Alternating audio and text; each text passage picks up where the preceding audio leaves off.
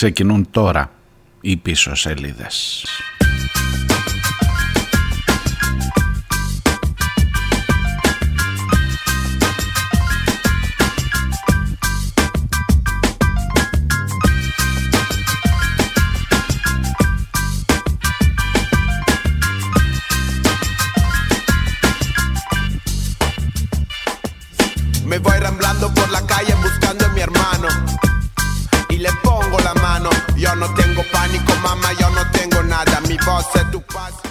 Καλώς τους καλώς ήρθατε. Τρίτη, 26 ο Σεπτέμβριος.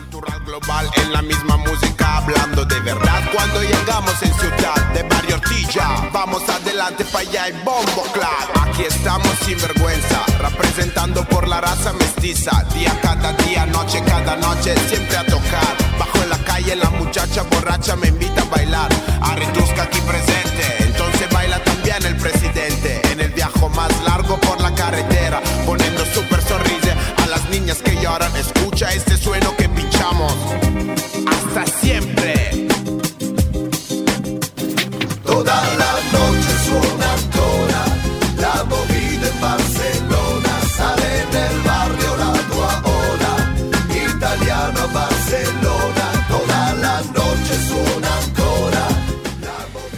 Ακούτε πίσω σελίδε στα ραδιοφωνά σα ή όπου συναντιόμαστε ή από το κινητό live ή αργότερα μέσα στην ημέρα. Και εγώ είμαι ο Μάριος Διονέλης και θα είμαστε μαζί για δύο ώρες.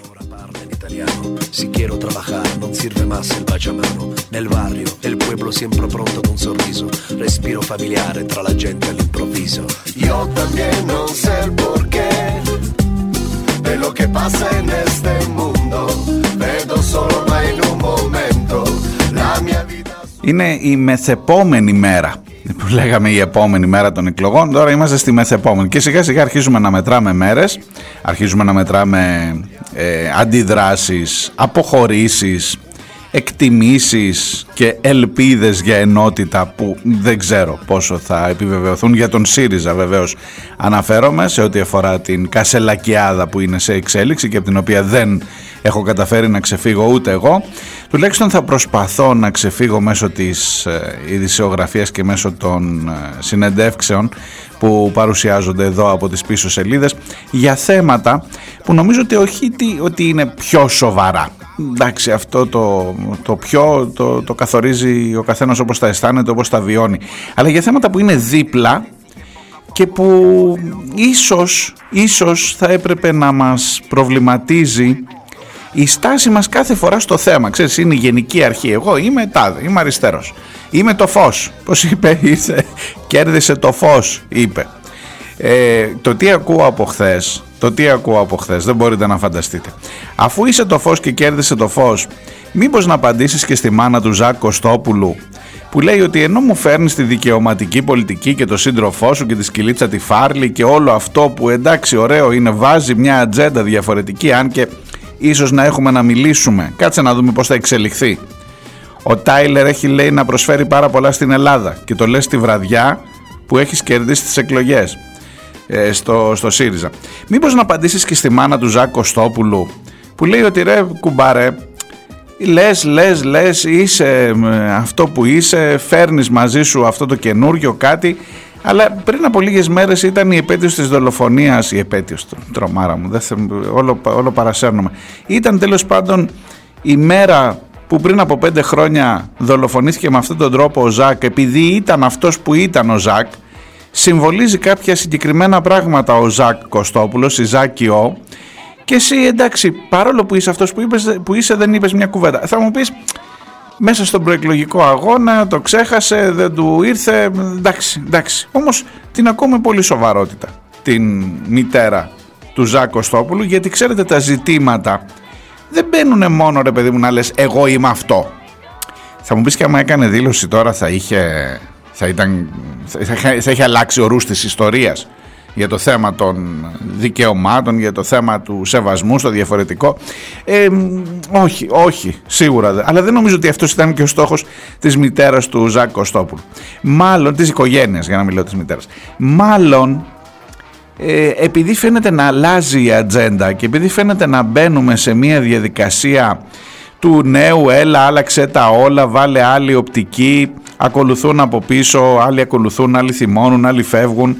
Μήπως θα ήταν λέω μια ευκαιρία ρε παιδί μου να το χρησιμοποιήσουμε και αυτό κάπου ως ευκαιρία να αλλάξει πραγματικά η ατζέντα. Και ξέρεις το συμβολικό για τον Ζακ είναι ένα κομμάτι. Ο Ζακ δυστυχώς έχει φύγει. Ταξιδεύει εκεί στο φως και λέει ο Κασελάκης εγώ είμαι το φως. Εγώ είμαι ε, τέλος πάντων. Μήπως να δεις και αυτούς που μένουν πίσω για παράδειγμα σήμερα στις πίσω σελίδες έχω ένα, σαν, δείτε το σαν κύριο θέμα. Ε, πείτε ότι είναι το πρωτοσέλιδο, έτσι. Ε, αυτή την εξαγγελία της κυβέρνησης, του Αυγενάκη συγκεκριμένα, του, του Υπουργού Αγροτικής Ανάπτυξης, ο οποίος λέει είναι σε συνεννόηση με τον Υπουργό Μεταναστευτικής Πολιτικής και Ασύλου, αυτός είναι ο Κερίδης, παιδιά. Ο Υπουργός Μεταναστευτικής Πολιτικής και Ασύλου, θα σας τα πω στη συνέχεια, έτσι τώρα σας πήρα λίγο από τα μούτρα, το ξέρω, είναι αυτός που λέει ότι οι μετανάστες βάζουν τις φωτιές. Για να καταλάβεις δηλαδή τι, τι μεταναστευτική πολιτική και άσυλο ακολουθεί η ελληνική κυβέρνηση. Και από κάτω έχει μια υφυπουργό τη βούλτεψη, που εντάξει δεν χρειάζεται τώρα να σας πω τι στη βούλτεψη, νομίζω τα ξέρετε. Τέλος πάντων, λοιπόν, ε, αυτοί λοιπόν τώρα όλοι συνεργάζονται για να δούνε αφού ήρθαν οι καταστροφές. Σας τα έλεγα και χθες λιγάκι ακροθυγός αλλά δεν είχαμε το χρόνο να το θίξουμε. Σήμερα θα επικεντρώσω περισσότερο σε αυτό. Αφού ήρθαν οι καταστροφές στη Θεσσαλία και αφού έχουμε τεράστιο ζήτημα και επισυντιστικής κρίσης ζήτημα θα προκύψει και η καταστροφή που είναι μεγάλη και η, πώς η παραγωγή που γενικά σχεδόν έχει εμφανιστεί σε ό,τι αφορά τον ε, Θεσσαλικό κάμπο. Υπάρχουν πάρα πολύ μεγάλα προβλήματα. Μήπως τώρα να νομιμοποιήσουμε στο τσάκα τσάκα αυτούς τους παράνομους που τους κυνηγάγαμε χωρίς χαρτιά, που τους πνίγαμε στη θάλασσα, όσους τέλος πάντων καταφέραν να βγουν και δεν τους πνίξαμε, που δεν τους κάναμε push back, αυτούς δεν τους λαθρούμε, αυτό, αυτούς που βάζουν φωτιές. Αυτό δεν λέει ο, ο Κερίδη. Δηλαδή άμα το καλοσκεφτείς, σήμερα θα συνεργαστεί ο Υπουργός Αγροτικής Ανάπτυξης με τον Υπουργό Ασύλου για να, για να βρουν έναν τρόπο, σήμερα τέλος με αυτές τις μέρες, για να βρουν έναν τρόπο να νομιμοποιήσουν αυτούς που βάζουν φωτιές στον Εύρο. Ε, τι, όχι; Αυτά δεν λέγατε. Γιατί τώρα τους χρειαζόμαστε στα χωράφια της Θεσσαλίας. Και πάνω εκεί κάπου βάλτε και λίγο κασελάκι μέσα σε αυτή την ιστορία. Τώρα θα πηγαίνουμε έτσι.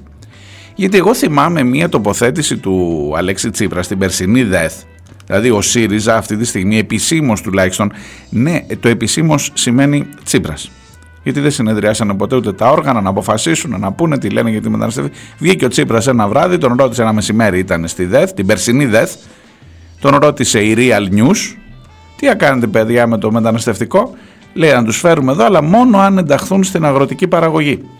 Και βλέπεις ξαφνικά η μία γραμμή να συγκλίνει με την άλλη γραμμή και να λες εσύ ρε παιδί μου η γραμμή ποια εκείνη η γραμμή ότι κυρίως να δούμε τα θέματα των προσφύγων τι θέλουν οι άνθρωποι αυτοί ότι δεν θέλουν να εγκλωβιστούν στη χώρα ότι θέλουν να πάνε στην Ευρώπη ότι πρέπει να διεκδικήσουμε το να αλλάξει η συμφωνία Δουβλίνο 1, Δουβλίνο 2 που τους εγκλωβίζει εδώ η συμφωνία με την Τουρκία που είναι απαράδεκτη διότι στέλνει τη θεωρή νόμιμη χώρα, τη θεωρεί ασφαλή χώρα. Κάτι θέματα ας πούμε που και εκεί μέσα έρχεσαι να συζητήσεις ταυτόχρονα πολλά πολλά ζητήματα. Πώς μεταστρέφεται η πολιτική της Νέας Δημοκρατίας όταν το πόπολο από κάτω θέλει εργατικά χέρια τώρα. Οι ίδιοι άνθρωποι, οι ίδιοι άνθρωποι αυτοί που λέγανε να φύγουν αυτοί εδώ που μας τώρα θέλουν εργατικά χέρια. Πώς μεταστρέφεται το πόπολο του ΣΥΡΙΖΑ που από εκεί που ήταν τα δικαιώματα αυτό έχει ήδη πάει στο άντε μωρά να τους βάλουμε μες στις δουλειές να τελειώνουμε και πώς θα έρθει τώρα ο Κασελάκη, θέλω να δω ειλικρινά, θέλω πέσει ότι τον ρωτάει κάποιος τι να κάνουμε με τους μετανάστες. Νομίζω ότι θα πει ε, να βρούμε την ενδεδειγμένη λύση, να, με ανθρωπιά και με αυτό, να ε, φιλοσοφήσουμε λίγο. Αυτό, ναι, θα σας ειδοποιήσουμε. Όταν έχουμε θέση θα σας ειδοποιήσουμε. Έρε να βρεθεί κανείς να τον ρωτήσει ε, να ήμουν από μια μεριά. Σας υπόσχομαι άμα μου δοθεί ποτέ η ευκαιρία, όλο και κάπου θα ε, συναντηθούμε. Αν και νομίζω θα τον έχουν προειδοποιήσει τώρα γιατί τα είπε και ο Σπουρδαλάκης εχθές εδώ στις πίσω σελίδες και νομίζω έχει, έχει φτάσει, έχει κάνει μερικές γύρες, δεν ξέρω αν έφτασε μέχρι τα αυτιά του ίδιου του Κασελάκη. Αλλά ότι υπάρχει ένα θέμα ρε παιδί μου ξέρω εγώ πουλατζάς, πουλατζάς. Να τον ρωτήσει ένας χριστιανός δημοσιογράφος έτσι κάπου χριστιανός ή οτιδήποτε άλλο ε, τι γνώμη έχετε για τις απόψεις του Νίκου Πουλατζά σε σχέση με, την, ε, με το πώς μπορεί να κυβερνήσει η αριστερά; Είμαι βέβαιος ότι η απάντηση θα ήταν «δεν τον ξέρω τον κύριο» ή «δεν έχω μελετήσει τις απόψεις, θα ενημερωθώ» και, ή κάτι τέτοιο. Θα μου πεις εσύ τώρα, Ρε Διονέλη, τι παίζει τον Μπουλατζά, ας πούμε, και τον Γκράμψη και τον Καστοριάδη στα δάχτυλα. Όχι, αλλά εγώ δεν πάω να γίνω πρόεδρος του ΣΥΡΙΖΑ ή πρόεδρος κανένα κόμματος. Θα μου πεις εσύ να υποψήφιο, ναι, ναι, αλλά τουλάχιστον κάτι έχεις πάρει μυρωδιά που να πάρει ευχή. Να, να, τα βασικά. Τα βασικά. Το πώς το κόμμα, όταν έρχεται στην εξουσία, πώς μπορεί να μην χάσει τις αρχές του. Α το πούμε έτσι, αντίτλο. Τι έλεγε ο Πουλατζάς. Ε, το ότι έχεις κάνει πρόεδρο έναν άνθρωπο που δεν έχει ιδέα, θα μου πεις αυτό είναι το κρίσιμο, τι λέει ο Πουλετζάς. Ο άνθρωπος φέρνει την ατζέντα τη δικαιωματική, έχει τον φίλο του, έχει τη φάρλη, είναι πολύ χρήσιμος, θα είναι, θα είναι σπουδαίο, θα κάνει σπουδαίο έργο για την Ελλάδα ο Τάιλερ. Είμαι το φως, θα πάω να δω και στην Κύπρο τους αδερφούς μας επειδή έκανα την πατάτα με το κρατήδιο και γενικά εντάξει, εντάξει τώρα. Κάπως έτσι, κάπως έτσι θα κινείται η ζωή μας από εδώ και πέρα. Και δεν το λέω ηρωνικά. Το λέω με την έννοια του ότι ξέρεις κάτι, εσύ που είσαι εκεί σε μια άκρη. Ε, απέραντα γραφικός, να διαβάσετε το κείμενο του Πουλή στο The Press Project για τον Κασελάκη. Νομίζω τα λέει όλα. Ε, είσαι κάπου εκεί γραφικός και λες, ανήκει εκείνη τη γραφική κατηγορία ανθρώπων που λες ότι πρέπει να πορεύεσαι στην πολιτική με βάση τις ιδέες σου, να μην τις προδίδεις, να έχεις κάποιες σταθερές, κάποιες αξίες κλπ. Το λέω έτσι περιφραστικά, ο Πουλής τα γράφει πάρα πολύ ωραία ε, είσαι γραφική μειοψηφία ρε παιδί μου έτσι είσαι τώρα. Εντάξει μωρέ τώρα εδώ σημασία έχει να κερδίσουμε το Μητσοτάκι παιδί μου. Άμα είσαι πιο ωραίος πιο αυτό κινείσαι πιο είναι πιο γοητευτική η παρουσία σου. Έχει πιο αυτό. Ε, παίζει παίζει αλλιώς. Κάτι με μια λεύκανση γράφει ο, ο Κωνσταντίνος και κόντεψα να πέσω από την καρέκλα όταν το διάβασα αλλά έχει πάρα πολύ ε, ενδιαφέρον. Nothing left for us to drink. The night was winding down, but still the girls kept swaggering and still hanging around.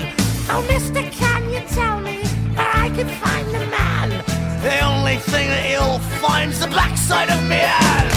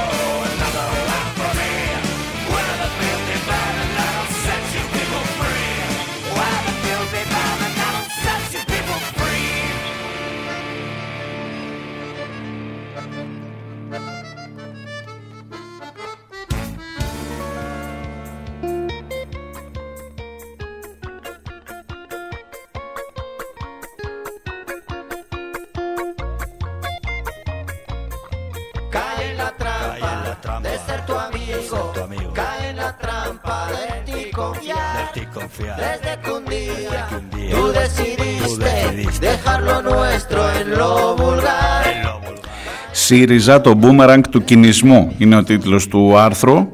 Ε, ξέρω ότι στις πίσω σελίδες είχαμε ανοίξει αρκετές ενότητες και σας υπόσχομαι ότι γενικά επειδή το να γίνει εκπομπή από μονόρι, δύο και με αυτό το καινούριο φορμάτ και ζωντανή και με συνεντεύξεις κλπ. Έχει πάρα πολύ δουλειά, νομίζω ότι το καταλαβαίνετε ε, μου ζητάτε αρκετά πράγματα τα οποία τα έχω υποσχεθεί και ξέρεις μην τάξεις σε ακροατή Αγίου και ε, παιδιού μην τάξεις λέει Οπότε ε, την ενότητα μετά τις πίσω σελίδες. Κάποια ενδιαφέροντα άρθρα που μπορούν να είναι εκεί και να συνεχίζουν μια συζήτησή μας, να βάζουν και άλλες οπτικές. Ναι, πρέπει να επιστρέψει. Συμφωνώ.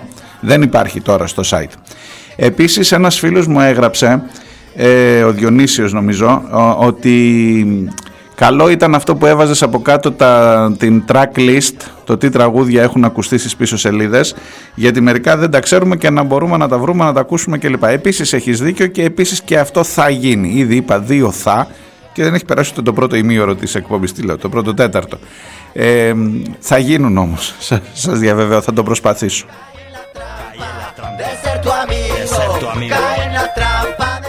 Λοιπόν, θεωρήστε ότι αυτό το κείμενο του Κωνσταντίνου Πουλή, το, το κείμενο ΣΥΡΙΖΑ, το boomerang του κινησμού, θα ήταν, θα είναι σε αυτή την ε, λίστα των κειμένων για μετά τις πίσω σελίδες και πριν αν θέλετε για πράγματα που περιγράφονται πάρα πολύ ωραία και πάρα πολύ, με πάρα πολύ μεγάλη ακρίβεια για το τι συμβαίνει σήμερα.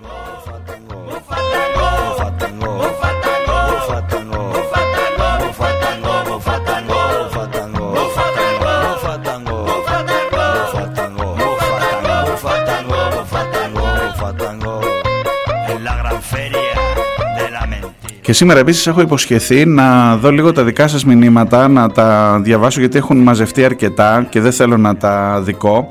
Ε, θα είναι μία, λιγότερες, μία λιγότερη σήμερα οι συνεντεύξεις γιατί θέλω να δώσω τον ε, χρόνο σε αυτό. Στην, στο, στο δεύτερο ημίωρο το ζήτημα αυτό που σας έλεγα με, την, ε, με τους μετανάστες, με τους παράνομους μετανάστες ε, που τουλάχιστον ε, ξέρετε καμία ζωή δεν είναι παράνομη αλλά τέλος πάντων για να συνεννοούμαστε με αυτό που εννοεί η πολιτεία ε, ή μάλλον με αυτό που εννοεί αυτός που ελέγχει τους θεσμούς της πολιτείας ως παράνομους μετανάστες ή εξουσία, πείτε ό,τι θέλετε.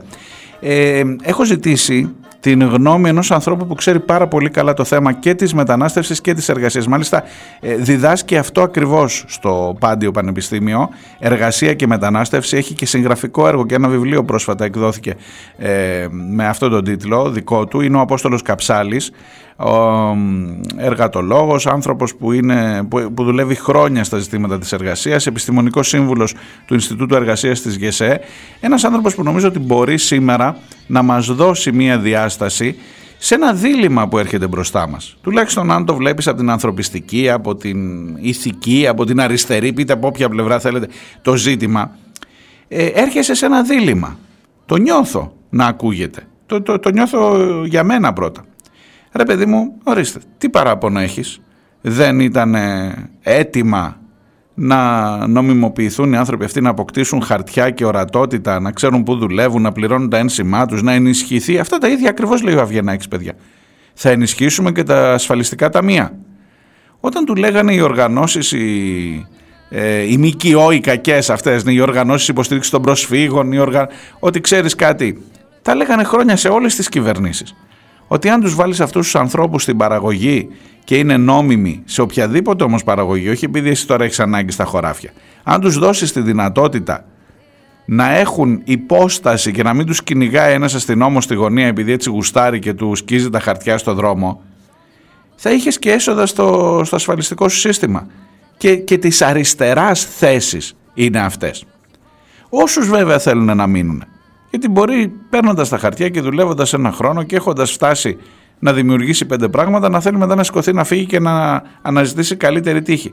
Και άρα να πρέπει να συνεννοηθεί με την Ευρώπη για το ότι δεν δέχεται και κλείνει τα σύνορα και τους εγκλωβίζει εδώ και έχεις ένα τεράστιο πρόβλημα εσύ να αντιμετωπίσεις εξυπηρετώντας την Ευρώπη που θέλει να είναι ήσυχη και χωρίς παρέμβολε, που και η Ευρώπη όμως γερνάει και τεράστια ζητήματα, τεράστια, τεράστια θέματα τα οποία ε, πώς να σας το πω, είναι, ε, θα έπρεπε να είναι επί της ε, τράπεζας των συζητήσεων εδώ και χρόνια και με σοβαρότητα και με συγκεκριμένα μέτρα και με συγκεκριμένες πολιτικές και με ανθρωπιά ρεσης, ανθρωπιά πάνω απ' όλα και τα βάζουμε παιδιά στο τραπέζι μόλις ήρθε ο Ντάνιελ και μας κατέστρεψε τη Θεσσαλία και τον Κάμπο. Αυτό είναι που σε τρελαίνει ή τουλάχιστον αυτό είναι που με τρελαίνει εμένα. Και με αυτά, για αυτά τα θέματα θέλω να συζητήσω αργότερα με τον ε, Απόστολο Καψάλη που τα ξέρει πολύ καλύτερα από μένα. Je veux de l'amour, de la joie, de la bonne humeur. Ce n'est pas votre argent qui fera mon bonheur.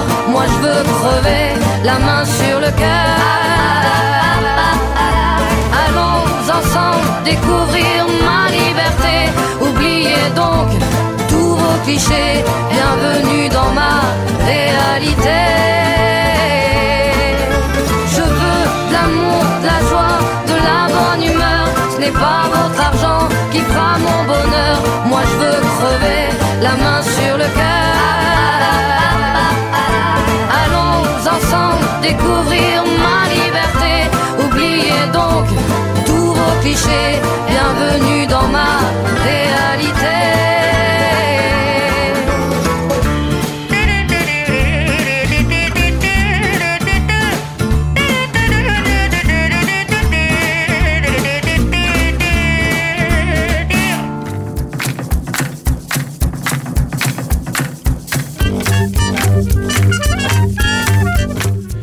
Εν τω μεταξύ πριν πάμε στο πρώτο διάλειμμα να σας πω ότι σήμερα συνεδριάζει και το ΚΙΣΕΑ το Κυβερνητικό Συμβούλιο Εξωτερικών και Άμυνας κλπ για να βάλει τα ίδια ζητήματα πάνω στο τραπέζι. Σας λέω υπάρχει, έχει ανοίξει η συζήτηση αυτή όχι για τους σε εισαγωγικά παράνομους. Για το να δούμε πρώτα τι ακριβώς γίνεται με τη συμφωνία; Υπάρχει μια συνάντηση με τον Ερντογάν, η οποία έβαλε ένα καινούριο πλαίσιο. Τα πάμε τώρα φιλικά-φιλικά, εντάξει. Να δούμε μήπως ανανεώσουμε τη συμφωνία που θα τους διώχνουμε πίσω. Ε, δίνοντας ένα τυράκι λέει εκτός από λεφτά στην Τουρκία επειδή έχουν αυξηθεί την ίδια, την ίδια στιγμή γίνονται αυτές οι συζητήσεις δηλαδή ο Αυγενάκης με τον Κερίδη συζητάνε για, να, για το πώς θα νομιμοποιήσουμε τους παράνομους το έχω πει τόσες φορές το παράνομο, θα νομίζετε ότι είναι δική μου θέση. Ε, σε εισαγωγικά παρακαλώ. Ε, και στο ΚΙΣΕΑ θα συζητούν πώς θα διώξουμε όσο γίνεται περισσότερους, γιατί έχουν αυξηθεί οι ροές. Ναι, ναι, μπορεί να συμβαίνουν και τα δύο ταυτόχρονα. Ε, εδώ θα μου πεις μπορεί να έχεις τον Κασελάκη πρόεδρος στο Τέλος πάντων, εντάξει. Λοιπόν, ε, και να δώσουμε λέει ένα τυράκι στην Τουρκία για να δεχτεί περισσότερους πίσω ε, εκτός από λεφτά από την Ευρώπη να τους δώσουμε λέει και βίζα για τις περιοχές που θέλουν οι Τούρκοι να κάνουν διακοπές. Και μεταξύ αυτών είναι και τα ελληνικά νησιά. Η Κος, λέει, η Ρόδος. Γενικά είναι, λέει, ε, περιοχές που αρέσκονται. Σας διαβάζω από το ε, ρεπορτάζ του συναδέρφου μου του Γιώργου Ευγενίδη στο πρώτο θέμα. Είναι, λέει, περιοχές που αρέσκονται. Η Λέσβος, η Σάμος, η Χίος, η Κος, η Λέρος, το Καστελόριζο. Οι Τούρκοι, λέει, αρέσκονται να πηγαίνουν. Καστελόριζο δεν ξέρω μήπως πηγαίνουν να το καταλάβουν. Τέλος πάντων. Ε, το, το κίνητρο θα είναι να δεχόμαστε περισσότερους τουρίστες από την Τουρκία που θέλουν να κάνουν διακοπές εδώ, ώστε να τους αναγκάσουμε, να τους δίνουμε βίζα δηλαδή, ώστε να τους αναγκάσουμε να δέχονται περισσότερους μετανάστες, άσχετα από το αν είναι ή δεν είναι ασφαλής χώρα. Ε, ενισχύεις και τον τουρισμό σου, σου λέω όλα μετριούνται, θα μου πεις τώρα ξύπνησες, τώρα, ξύπνησες, τώρα τα άμαθες όλα μετριούνται με χρήμα, όλα μετριούνται. Και στο τέλος τέλος της πρότασης λέει το ΚΙΣΕΑ, α, έχει να ε, δώσει και το πράσινο φως για διάφορα επιπλέον υλικά, οπλικά συστήματα που αναβαθμίζουν τα F-16 κλπ. Μην ξεχνιέσαι, μην ξεχνιέσαι ότι πρέπει να κάνεις και, και τα ψώνια σου, γιατί εντάξει είπαμε, καλά καλά τα πας με τον Ερντογάν τώρα, αλλά ε, να μην ξεχνιέσαι και, μου, και μείνει η βιομηχανία η αμυντική χωρίς ε, το ψηλό της, εντάξει. Creatures of the night Because we're not completely sure Who goes to nightclubs anymore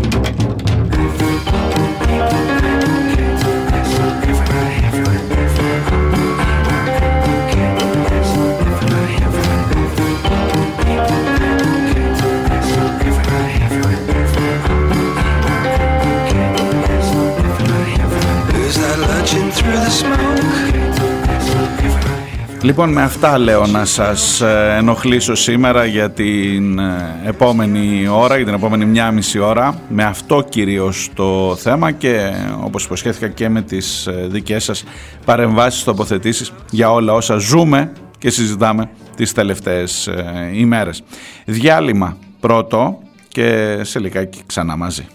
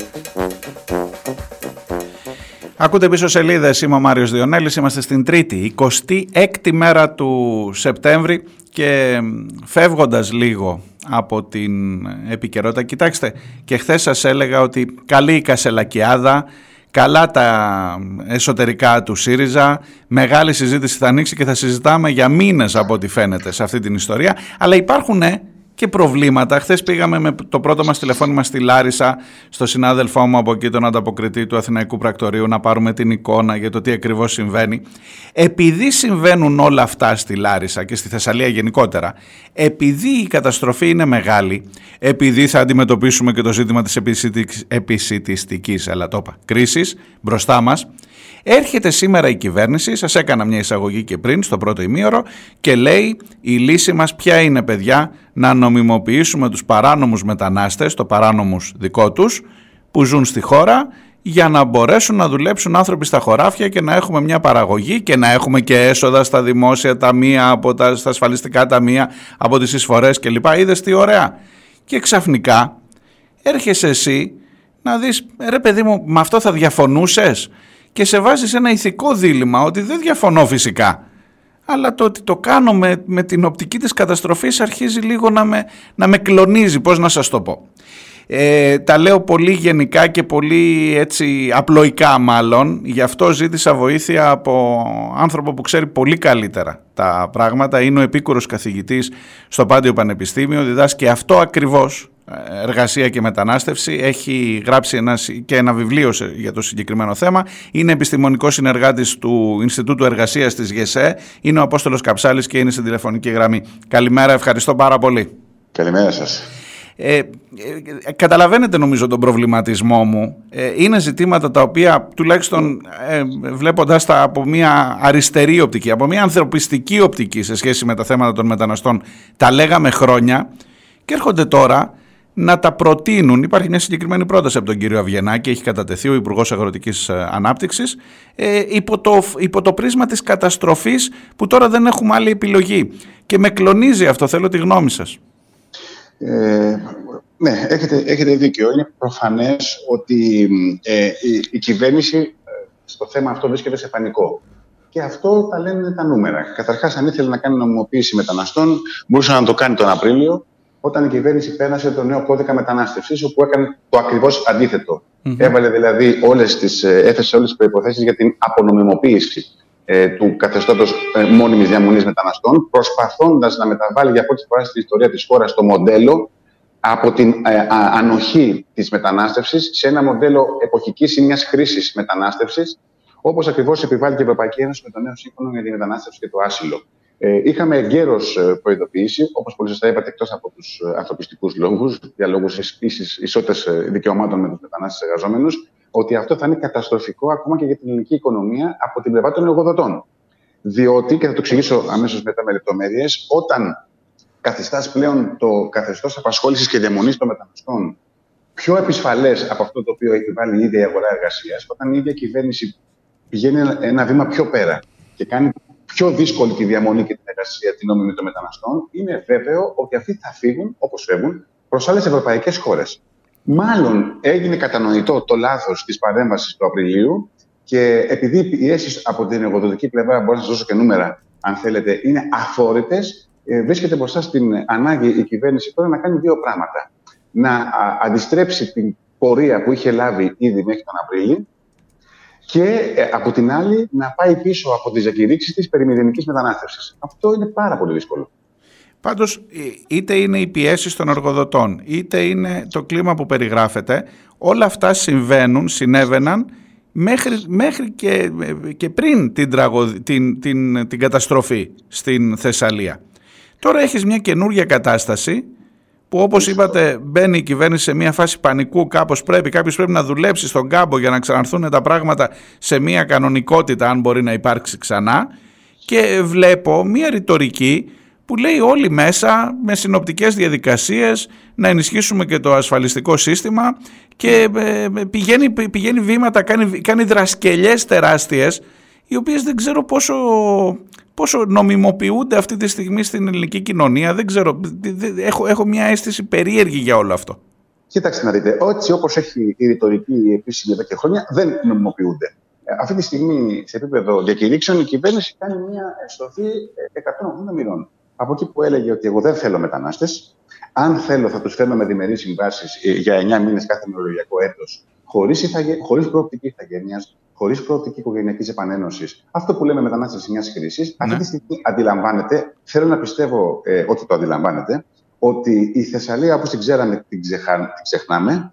Αν θέλουμε τα επόμενα πέντε χρόνια να θυμίζει κάτι από τη Θεσσαλία που ξέραμε, θα πρέπει να δώσουμε κίνητρα στους μετανάστες, γιατί χωρίς αυτούς δεν γίνεται, να ε, μείνουν στον τόπο αυτό και να επιχειρήσουν, μαζί με πολλά άλλα, να ανασυγκροτήσουν μια κατεστραμμένη περιφέρεια.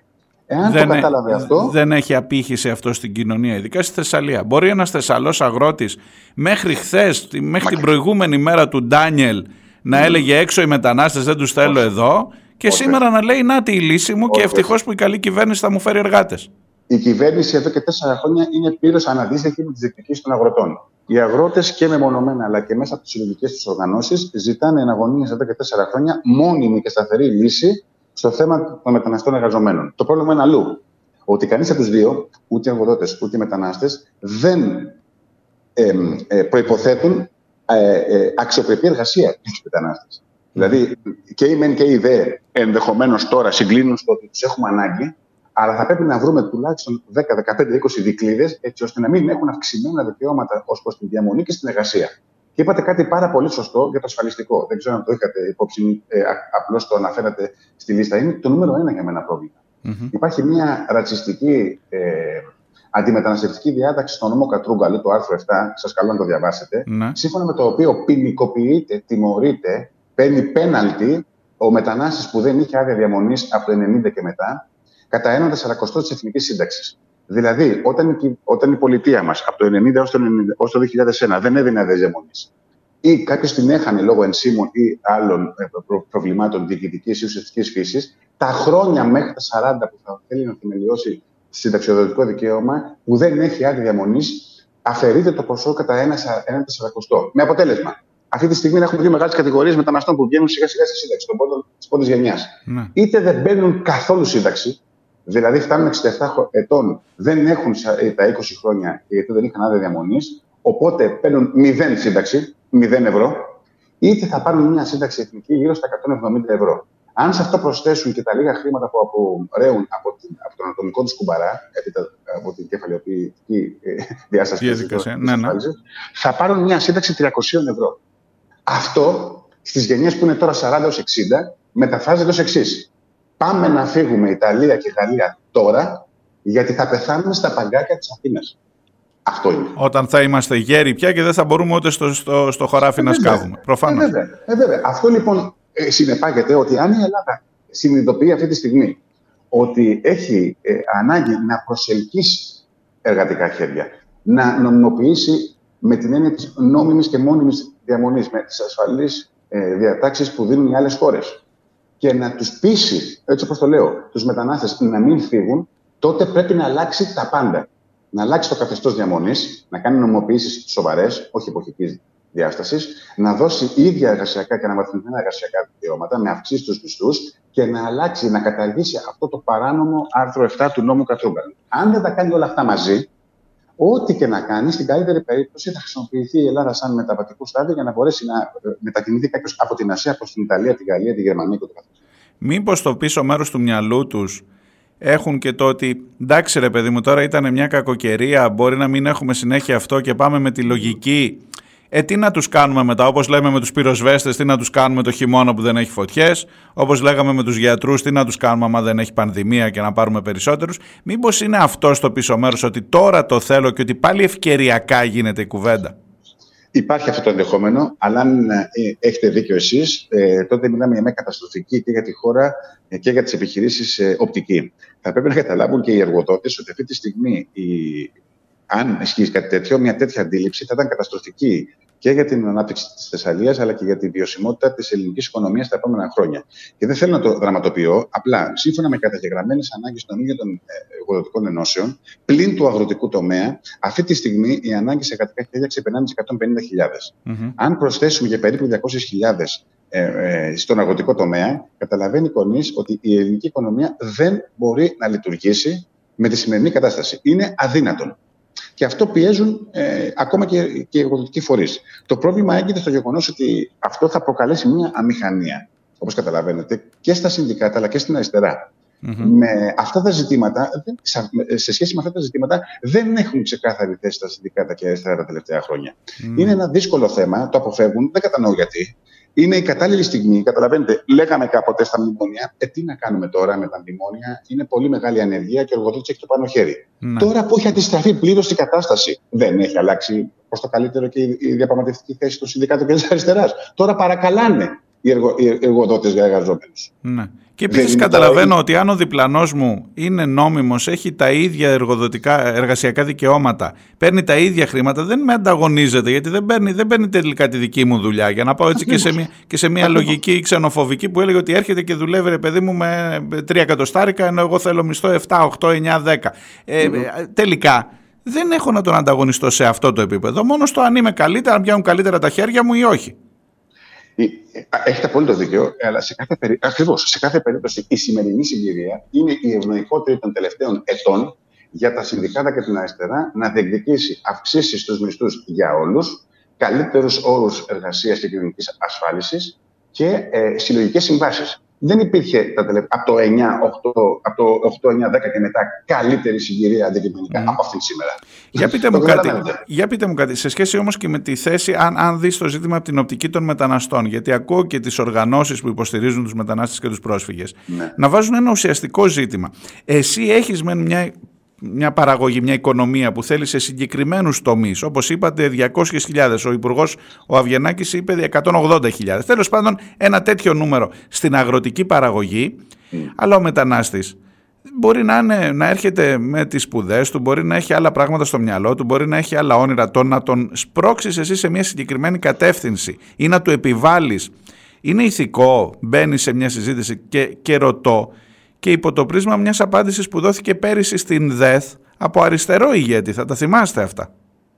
Πολύ σωστή παρατήρηση. Ε, αυτό πραγματεύομαι και εγώ στο τελευταίο βιβλίο για τους μετανάστες εργάτες γης. Τι έκανε η ελληνική πολιτική. Ε, πέρα από το ότι είναι, ε, έχει ζητήματα ε, από ηθική σκοπιά, έχει και από, από πραγματική, από πρακτική σκοπιά.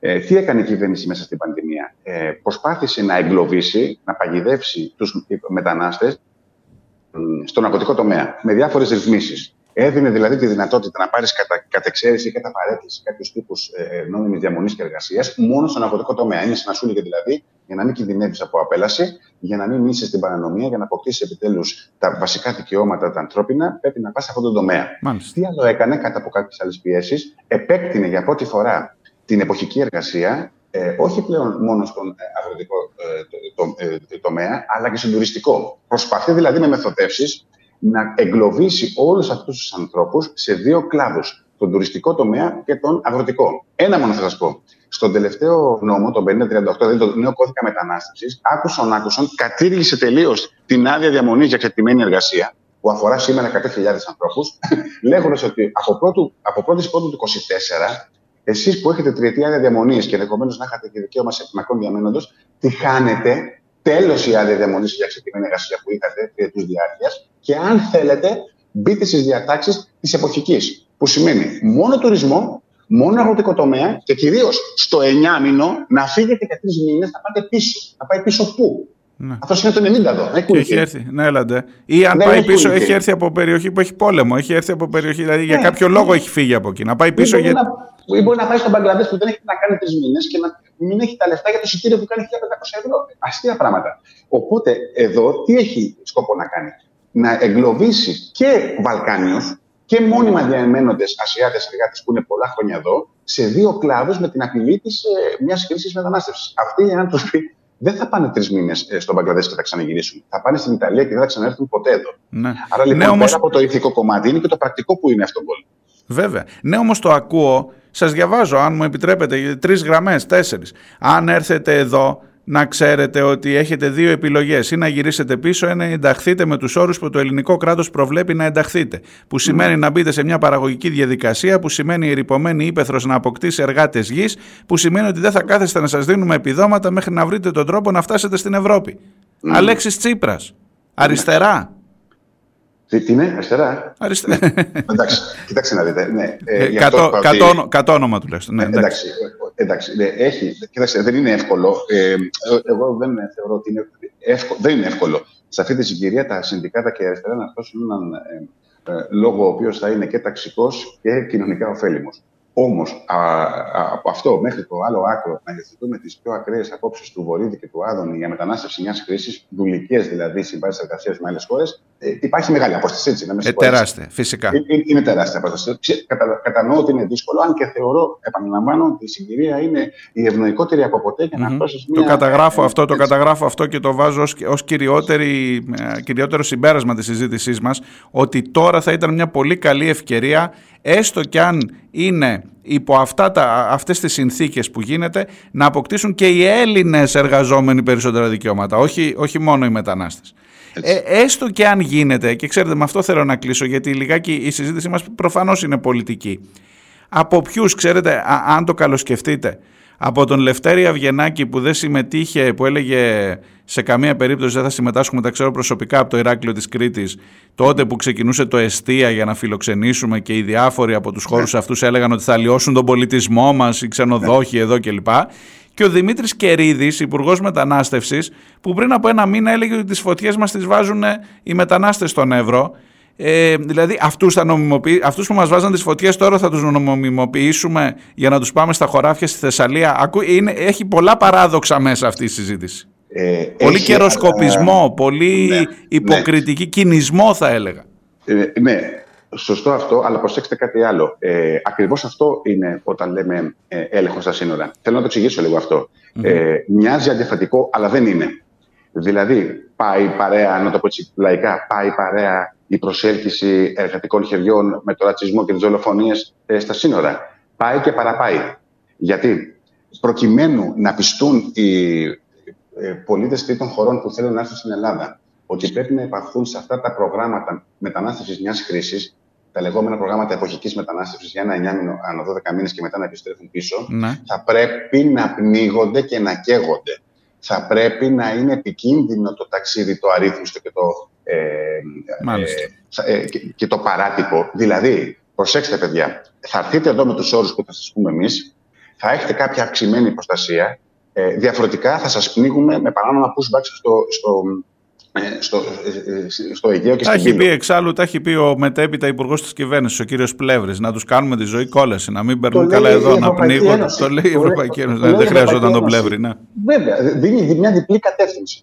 Frontex, σύνορα, φράχτες και pushbacks και από την άλλη παροτρύνει τα κράτη-μέλη να πάνε σε οργανωμένη μετανάστευση μιας κρίσης χωρίς δικαιώματα. Το λέει πεντακάθαρα το νέο σύμφωνο για την μετανάστευση και το άσυλο. Απλά πρέπει να κατανοήσουμε ότι δεν είναι αντιφατικό. Είναι η μία όψη και η άλλη όψη του ίδιου Του ίδιου νομίσματος. νομίσματος. Ναι. Δεν θα έρχεστε από μόνοι σας για να φύγετε από τις επιπτώσεις του πολέμου, της κλιματικής κρίσης και των πολέμων στις χώρες σας. Να πεθάνετε εκεί που είστε.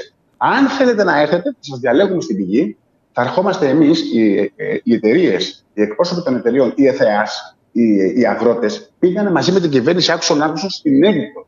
Μαζί. Στην Αίγυπτο, Επισκέφθηκαν- Βέβαια, για να γίνει αυτή η διμερή σύμβαση. Σε λίγο θα βλέπουμε και ε, εταιρείες προσωρινής απασχόλησης ή και εργοδοτικού φορείς να συνοδεύουν τους υπουργούς να πάνε να διαλέγουν όπως παλιά κοιτάγανε στα Ναι, ναι, δόντια. σε, σκλαβο, σε σκλαβοπάζανα Ακριβώς. και τους κοιτάμε στα δόντια. Μα αν δεν κινδυνεύεις όμως στα σύνορα να πνιγείς, πώς θα μπεις σε αυτή το, τη λογική να έρθω ε, με, με ένα πρόγραμμα εποχικής μετανάστευσης μιας κρίσης; Με Καταλαβαίνετε ανησυχεί. δηλαδή ότι είναι, ε, είναι, είναι απολύτως συμβατό. Με ανησυχεί, κύριε Καψάλη, και θέλω με αυτό να κλείσουμε, το πώς το αντιλαμβάνεται, το πώς το, το μετουσιώνει αυτό η ελληνική κοινωνία και έχω πάρα πολύ μεγάλο φόβο για το αν, αν σήμερα ένας άνθρωπος, ένας πολίτης στην Ελλάδα λέει είναι τραγωδία οι 600 ψυχές στην Πύλο, στα, βα- στα νερά της Πύλου ή αν λέει ότι κρίμα που δεν ήρθανε γιατί θα τους βάζαμε να δουλεύουν στα χωράφια. Με, με, με, με συγκλονίζει αυτό, δεν ξέρω και, και, και νιώθω να είναι πολύ αντιφατικά τα μηνύματα που παίρνει και που μετουσιώνει η ελληνική κοινωνία.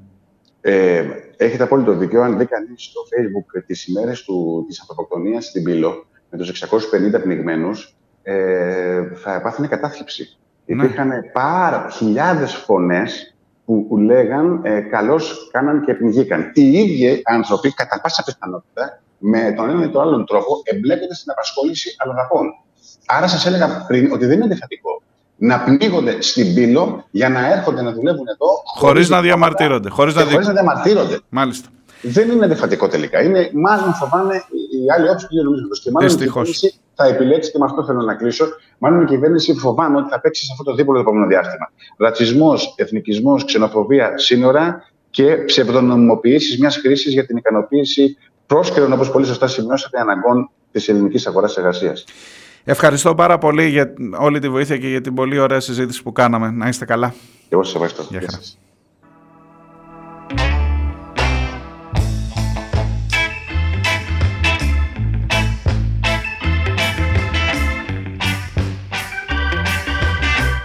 Ήταν ο Απόστολος Καψάλης, επίκουρος καθηγητής στο Πάντιο Πανεπιστήμιο, διδάσκει εργασία και μετανάστευση, έτσι τιτλοφορείται και το τελευταίο του βιβλίο. Και με αυτή την οπτική νομίζω η συζήτηση βάζει διάφορα, έβαλε διάφορα ζητήματα, διλήμματα που αντιμετωπίζει η ελληνική κοινωνία και που με κάποιο τρόπο πάντα ψηφοθυρικό και η δεξιά και η αριστερά. μου άρεσε η ερώτηση πια όταν λέω αριστερά, Άλεξη Τσίπρας μου λέει πια. Ε, τέλος πάντων και αυτό που λέγεται αριστερά ή αυτό που ε, κάποιοι ψηφίζουν, ψηφίζεται ως αριστερά ε, στο ζήτημα της μετανάστευσης και στο ζήτημα της εκμετάλλευσης των ανθρώπων αυτών. I grew up, I called her mine, but she would always laugh and say, Remember when we used to play? You shot me down, and I hit the ground. That awful sound.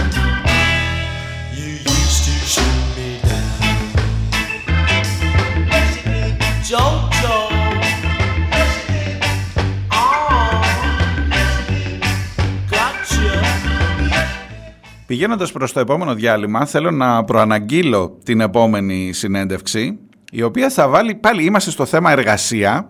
Και αν νομίζετε ότι οι κατατρεγμένοι αυτού του κόσμου είναι αυτοί που θα εκμεταλλευτούμε, κάνετε λάθος, διότι εάν είσαι στη θέση του αδύναμου, στη θέση του νέου εργαζόμενου που ακόμα δεν έχει αποκτήσει εργασιακά δικαιώματα, που ακόμα μπορώ να εκμεταλλευτώ την υπερεργασία του, την, ε, την, την, την πνευματική του ε, δουλειά, την ε, εξαιρετική του κατάρτιση, μιλώ για τους ερευνητές, σήμερα είναι στους δρόμους γιατί ακούστε έτσι κι αλλιώς οι σύλλογοι των ερευνητών, δηλαδή νέα παιδιά επιστήμονες που επιμένουν εδώ να σπουδάζουν και να δουλεύουν στην Ελλάδα και τελικά κάνουν όλη τη δουλειά στα ερευνητικά κέντρα για τους καθηγητάδες και τους δίνουν ένα ξεροκόμματο με συμβάσεις που πάντα τελειώνουν και περιμένουν την επόμενη, την επόμενη. Και τώρα όχι μόνο αυτό, αλλά τους ζητάνε και λεφτά πίσω, άκουσον άκουσον, σε νέους Έλληνες, κράτα, κράτα το, κράτα το αυτό, Έλληνες παιδί μου, ελληνότατους, δηλαδή δικούς μας, βέρους, κυλάει ε, γαλάζιο αίμα μέσα.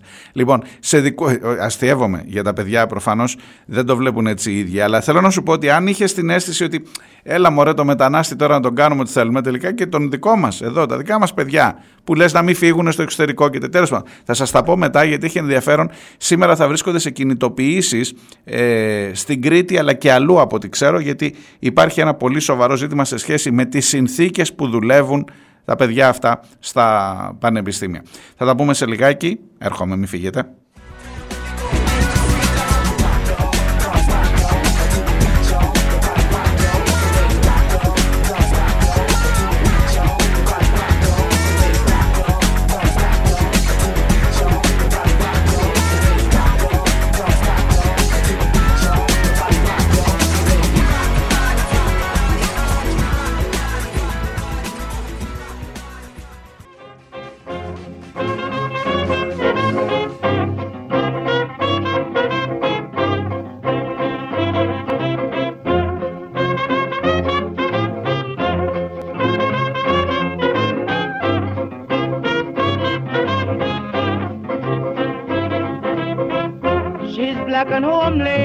that is all. She's black and homely, and that is all. When men meet her, they bound to fall and tell her, Mommy girl, you sweet, oh Lord. Go to Chaguanas and you will see a nice black woman they call Didi. When she pressed her sweet lips to mine, I said, Mommy kiss Papi all the time.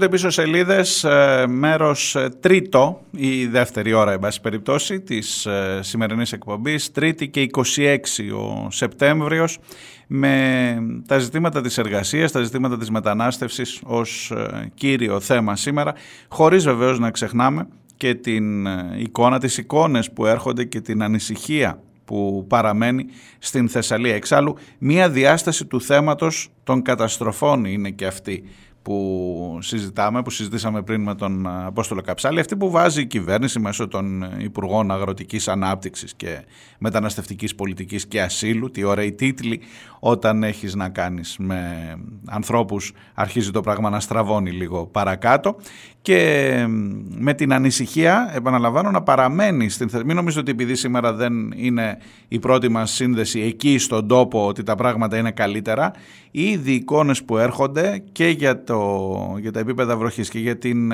για τις πλημμύρες. Και η Ήπειρος χτυπήθηκε ε, από την Ελίας τον Ηλία, Ελίας πάλι με, με, με, τα ονόματα εν πάση περιπτώσει μετά τον Ντάνιελ είναι ο Ηλίας. Λοιπόν έτσι λέγεται τώρα η κακοκαιρία. Τα Τρίκαλα λέει ποτάμια. Στην Αχαΐα επίσης υπάρχει πρόβλημα. Επίσης ξανά στον Παλαμά Καρδίτσας εκενώσεις σε οικισμούς και γενικότερα η κατάσταση στη χώρα είναι, είναι για να σε πείσει ότι εδώ δεν έχεις ξεμπερδέψει είναι, θυμάστε την κουβέντα που κάναμε χθες για τις εξορίξεις, για την κλιματική κρίση, για την κλιματική κατάρρευση, για το ότι εδώ πέρα ο πλανήτης πια σου λέει φίλε φτάνει, φτάνει. Δεν, δεν πάει άλλο. Πρέπει να κάνεις κάτι πολύ πιο συγκεκριμένο σε αυτή την ε, υπόθεση και πρέπει να είσαι, εκτός από το να είσαι καλά προετοιμασμένος, πρέπει η πολιτική προστασία αλλά και τα αντιπλημμυρικά και οι υποδομές κλπ. να είναι πλέον η πρώτη σου προτεραιότητα ε, σε αναγκάζουν τα πράγματα και επίσης όσο θα μπορούσες να μην πηγαίνεις μέσα σε προστατευόμενες περιοχές, να μην κόβεις τα δεντράκια για να φτιάξεις δρόμους για τις ανεμογεννήτριες πάνω στα βουνά διότι υπάρχει κατάτμιση του τοπίου και προφανώς η κλιματική κρίση ε, εξαρτάται από αυτό το ζητούμενο. Τα έχουν πει οι επιστήμονες εδώ και πάρα πολλά χρόνια. Να μην κάνεις εξορίξεις, να σταματήσεις να έχεις ορυκτά καύσιμα ε, διότι όλο αυτό το πράγμα είναι ένας, ένα, ένα πολυπαραγοντικό ζήτημα που βάζει θέματα που δεν θα τα βρεις μπροστά σου. Θα τα βρεις μπροστά σου. Και μετά θα μου ψάχνεις εργάτες να φτιάξουν ξανά τα χωράφια τα οποία θα ξαναπλημμυρίσουν. Ε, φαύλος κύκλος. Άστο, άκρη δεν βγάζεις. Δεν ξέρω αν έχεις τη δυνατότητα κάπου να σταθείς ρε παιδί μου εκεί να βγάλεις αυτό που λέω συνήθως, να βγάλεις το κεφάλι λίγο έξω και να δεις πού είμαι, τι κάνω, πού πάω, Άσε τα αριστερά-δεξιά, εντάξει, καμιά φορά και εγώ υπερβάλλω. Άσε ό,τι και να είσαι, ό,τι στο καλό να θέλεις να είσαι, ό,τι και να γουστάρεις να ψηφίσεις, ό,τι. Δες λίγο τον εαυτό σου, το, το, το πού βρίσκεσαι, το, κοίτα λίγο γύρω τι γίνεται. Σε αυτόν εδώ δεν είναι μόνο το σπιτάκι, η δουλίτσα, το μαγαζάκι κλπ. Έχει λίγο, θέλει λίγο να πας πιο πέρα. Όσο μπορείς, όσο, όσο σε βάνει που λέμε.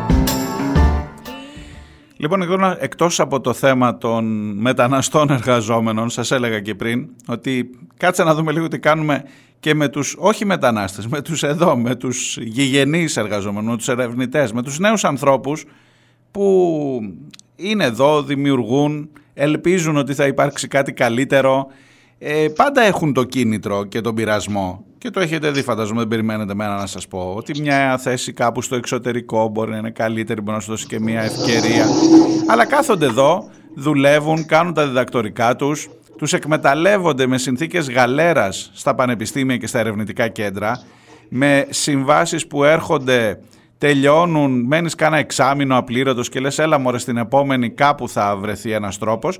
Και όχι μόνο αυτό, αλλά έρχεται και το, το Ίδρυμα Κρατικών Υποτροφιών και του ζητάει και λεφτά πίσω. Να σας πω την αλήθεια, δεν έχω καταλάβει ακριβώς ποια είναι η διαδικασία. Θέλω, η επόμενη καλεσμένη είναι η κυρία Μαριλένα ε, Κωνσταντίνου. Είναι πρόεδρος του Συλλόγου Ερευνητών ε, και Ερευνητριών και Εργαζομένων στην Έρευνα στην ε, Κρήτη, στο Ηράκλειο. Και θέλω την βοήθειά τους γιατί σήμερα κάνουν μία κινητοποίηση ακριβώς διαμαρτυρώμενοι για αυτό το ζήτημα, ότι τους ζητάν χρήματα που τους δώσαν για τις υποτροφίες τους να τα δώσουν πίσω γιατί. Ακριβώς αυτό δεν έχω καταλάβει. Καλημέρα κυρία Κωνσταντίνου. Καλημέρα σας. Καλημέρα. Ε, το γιατί είναι γιατί υπέγραψαν ε, συμβάσεις οι οποίες ε, είχαν αυτόν τον απαράδεκτο όρο και υπέγραψαν αυτές τις συμβάσεις όταν στην Ελλάδα έτσι κι αλλιώς η χρηματοδότηση στην έρευνα είναι πάρα πολύ μικρή, ασθενής, δεν ξέρω πώς να το Ανύπαρκτη θα έλεγα, αλλά τέλος πάντων ναι, ναι. Οπότε αναγκαστικά κάπως πρέπει να χρηματοδοτηθεί η δουλειά σου. Οπότε οι υποψήφοι διδάκτορες αναγκάζονται να παίρνουν τέτοιες υποτροφίες ε, και στις οποίες είναι έκθετοι μόνο οι ίδιοι, γιατί θέλω να πω ότι αυτές οι υποτροφίες παίρνουν για να κάνουν μια δουλειά σε κάποιο εργαστήριο. Ναι. Και σε κάποιο καθηγητή, σε κάποιο ίδρυμα κτλ. Αλλά στο, στις υπογραφές τέλος πάντων αυτής της σύμβασης δεν υπάρχει κανένας άλλος πέρα τον ίδιο τον υποψήφιο διδάκτορα. Ο οποίος τέλος πάντων υπογράφει με αυτούς τους όρους και στο τέλος βρίσκεται στη δύσκολη θέση αν ε, δεν έχουν πάει όλα όπως θεωρεί το κράτος στην Ελλάδα ότι θεωρεί ότι γίνεται η ερευνητική διαδικασία, δηλαδή στο συγκεκριμένο χρόνο με τα τόσα λεφτά και με όλες τις προϋποθέσεις, τότε τους ζητάνε τα λεφτά πίσω Ναι. τα λεφτά της υποτροφίας. τέλος πάντων, Ναι, αλλά, πίσω. ναι, αλλά να, να καταλάβουν και οι ακροατές μας ότι με, αυτή, με αυτές τις συμβάσεις δεν είναι ένας ερευνητής που κάθεται στο εργαστήριό του και τον κατηγορούν ότι πόσο, πέρασαν 10, πόσα, πόσοι μήνες, πόσο χρόνια, εν πάση περιπτώσει, δεν τέλειωσες και τώρα δώσουμε τα λεφτά πίσω. Αυτό είναι η οπτική, αν καταλαβαίνω καλά. Αλλά δεν είναι ένας ερευνητής αυτό που είναι- κάθεται εντάξει. και, και απλά αργεί να τελειώσει. Είναι ότι είναι Όχι, υπό όχι. τις εντολές κάποιου, μπορεί να τον βάλει να κάνει άλλες δουλειές και προφανώς δεν τελειώνει το διδακτορικό μέσα στα όρια που έχει βάλει το Ίδρυμα Κρατικών Υποτροφιών. Και ποιος φταίει, φταίει ο ερευνητής και λέει: Δώσαμε τα λεφτά πίσω. Ναι, είναι πάρα πολύ λόγοι που κάποιος μπορεί να μην τελειώσει στο περιθώριο τέλος πάντων που χρηματοδοτεί το οίκη Ναι. το, το διδακτορικό του. Είναι λογικό κάποιος που δεν ε, έχει επαφή με την ερευνητική διαδικασία να αναρωτιέται. Ε, Δεν, ε, δεν έχουμε πρόβλημα με τον κόσμο που αναρωτιέται με αυτό. Το κράτος όφιλε να ξέρει πώς λειτουργεί η ερευνητική διαδικασία. Αλλά τέλος πάντων, ενώ ε, φαίνεται να μην έχει καμία σχέση, γιατί η χρηματοδότηση που παίρνει ο υποψήφιος διδάκτορα για να κάνει αυτή τη δουλειά αρχικά είναι πολύ λίγα τα λεφτά, ενώ πολύ μικρό το ποσό.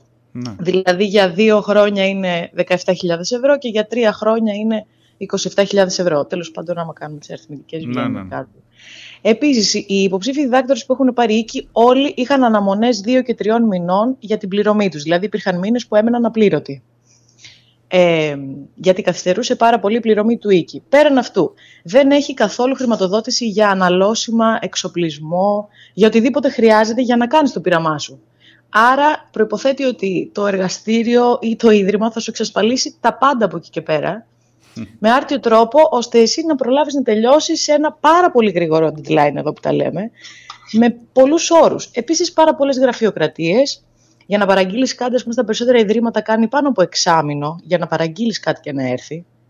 Ε, ενώ από τα αναλώσιμα κτλ. Ναι. Και πάρα πολύ είναι οι όροι. Και επίσης εξαρτάται από, το, από τη διαφορά του πειράματος. Κάποιοι λειτουργούν με ζωντανά ε, δείγματα, τα οποία προφανώς έχουν και κάποιες ε, διαφορετικές λειτουργίες. Μπορεί να πεθάνουν τα πειραματόζα, μπορεί να κολλήσουν κάποιον ιό. Θα πρέπει να αναπαραχθούν σε κάποιο χρονικό διάστημα που είναι διαφορετικό από αυτό που έχει προβλεφθεί προφανώς όταν γράφεις πώς θα πάει το διδακτορικό. Ναι. Το οποίο έχει συμβεί, ξανασυμβεί και στο, στο σωματείο μας. Έχουμε ήδη μια κοπέλα η οποία έχει αυτή τη διαδικασία, δηλαδή το οίκη.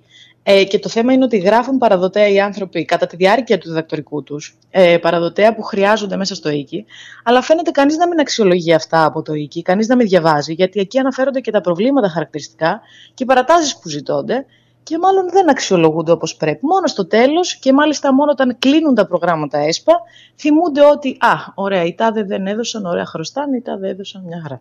Μάλιστα.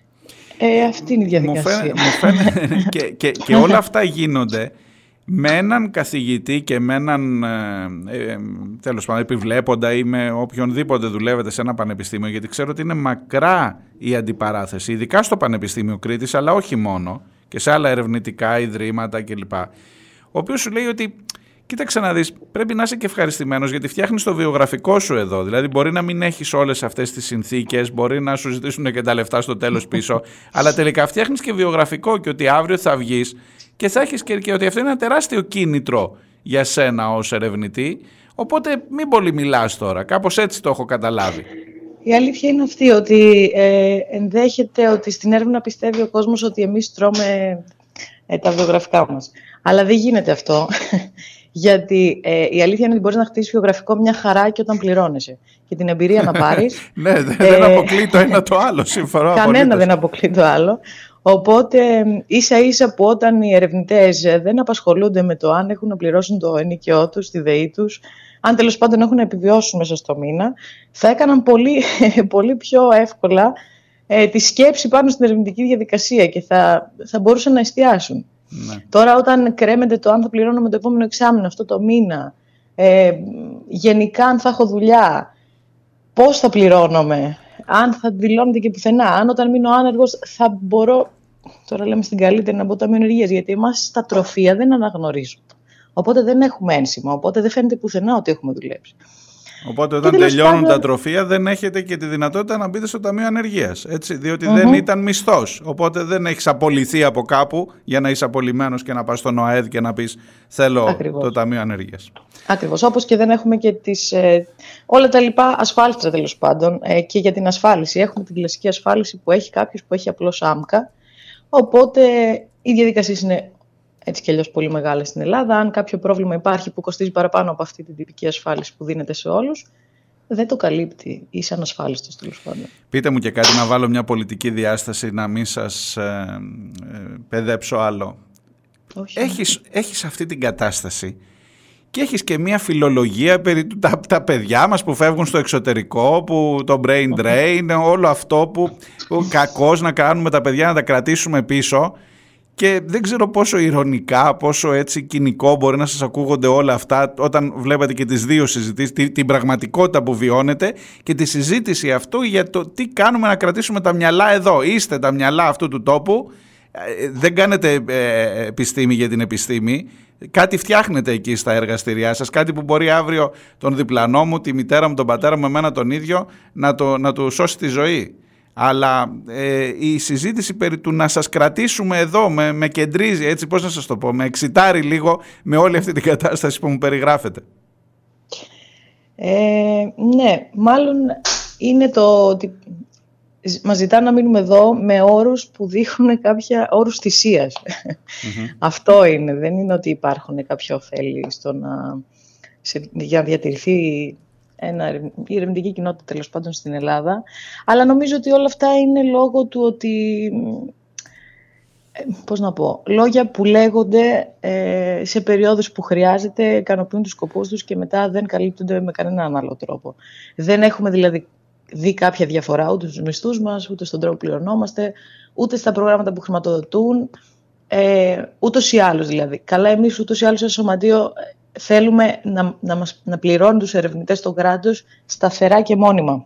Mm-hmm. Και διεκδικούμε δηλαδή συλλογική σύμβαση εργασίας στην έρευνα. Δεν θέλουμε να πληρωνόμαστε από ένα πρόγραμμα που πήρε κάποιος, είτε ευρωπαϊκό είτε κρατικό, με την άποψη ότι αυτό είναι ευκαιριακό. Μπορεί ο ένας να πάρει, ο άλλος να μην πάρει, μπορεί να έχει για έξι μήνες, μπορεί να έχει για τρεις μήνες. Ναι, αυτό... αλλά η έρευνα συνεχίζεται από κάτω και ο άλλος δουλεύει Φυσικά. και απλήρωτος. Ακόμα και αν, δεν, αν είναι ανάμεσα στα κενά, το ξέρω και από προσωπική πείρα, γιατί έχω ανθρώπους σε αυτό. Που εσείς πρέπει να συνεχίσει να δουλεύετε ε, να συνεχίσετε να δουλεύετε, ακόμα και αν δεν έχει μισθό για ένα δίμηνο, τρίμηνο. Θα έρθει η ναι. επόμενη, ας πούμε, κάπως έτσι σύμβαση. Αλλά ακόμη, φυσικά, καλά, εμείς αυτό στηρίζουμε, αλλά ακόμη ε, σημειώνω ότι ακόμη και που δεν έχουμε αυτή τη σταθερή χρηματοδότηση, οι χρηματοδοτήσεις που υπήρχαν έχουν μειωθεί πάρα πολύ και αισθητά, ακόμη και με τη μορφή των τροφιών, οπότε νομίζω ότι δεν, ε, δεν ταιριάζουν τα, τα λεγόμενα με τις πραξεις ότι Έτσι κάπως το brain drain θέλει να... Σας ευχαριστώ, να- εύχομαι καλή επιτυχία στην κινητοποίηση σας σήμερα. Είναι και Να είστε απεργία των καλά. ερευνητών πανελλαδικά έτσι από τις 11 μέχρι τις 7 σήμερα θα απέχετε από τις ε, εργαστηριακές σας ε, Ναι, φυσικά. Και υποχρεώσεις. το απόγευμα θα έχουμε συγκέντρωση στο κέντρο και καλούμε γενικά τον κόσμο να στηρίξει και τις Ναι. λογικότητες και τα σωματεία και τους... τις Σωστά. οργανώσεις, ό, όποιους θέλουν να στηρίξουν. Έτσι ακριβώς. Σας ευχαριστώ πάρα πολύ. Καλή δύναμη. Καλή συνέχεια, να είστε Γεια χαρά. καλά. Γεια.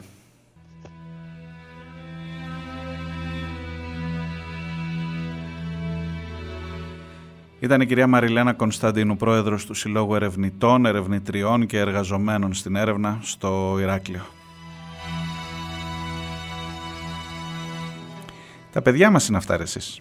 Κάπως πρέπει να τα κρατήσουμε. I'm a hussar, I'm a Hun, I'm a wretched Englishman, routing Bonaparte at Waterloo.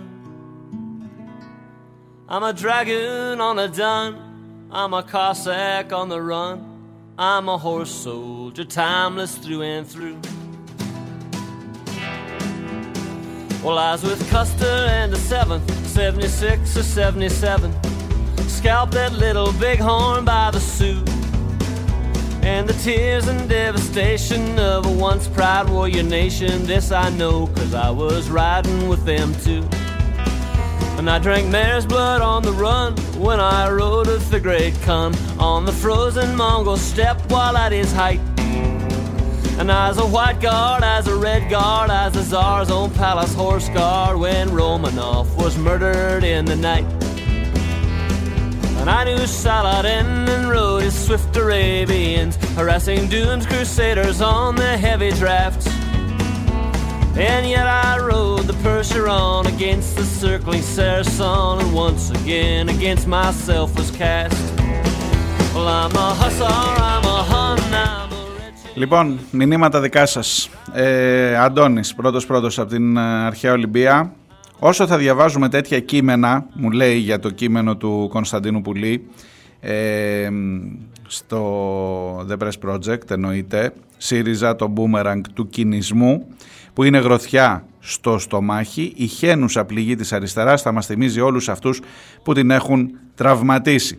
Και επίσης, νεότερο μήνυμά του μου γράφει νέα κακοκαιρία με το όνομα Ελίας και η σκέψη μας στους πλημμυροπαθείς της Θεσσαλίας, μα και συνέχεια της αλητίας, γιατί συνέβη και αυτό. Δώσε 10 ευρώ να σου φορτίσω το κινητό.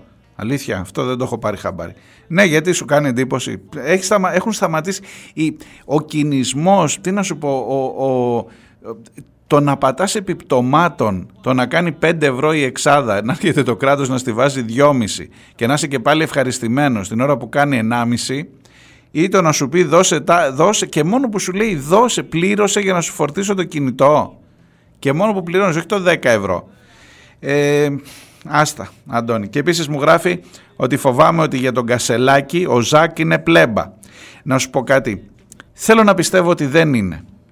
Και ενώ ξέρεις ότι δεν έχω σε καμία εκτίμηση όλο αυτό που γίνεται, τον άνθρωπο τον Κασελάκη, εντάξει, δεν, ούτε τίποτα προσωπικό έχω μαζί του. Νομίζω ότι είναι, είναι η κατάντια της αριστεράς ο Κασελάκης. Δεν φταίει. Δεν φταίει ο ίδιος. Εντάξει, είναι ένα όργανο, κάνει τη δουλειά του. Αυτοί που τη βάλα, τον βάλανε μάλλον να την κάνει. Εν πάση περιπτώσει, είναι φαινόμενο της εποχής και ας λέει δεν είμαι φαινόμενο, είμαι το φως και η φωνή της κοινωνίας. Άσε με τώρα, χε, μην, μην πω τίποτα.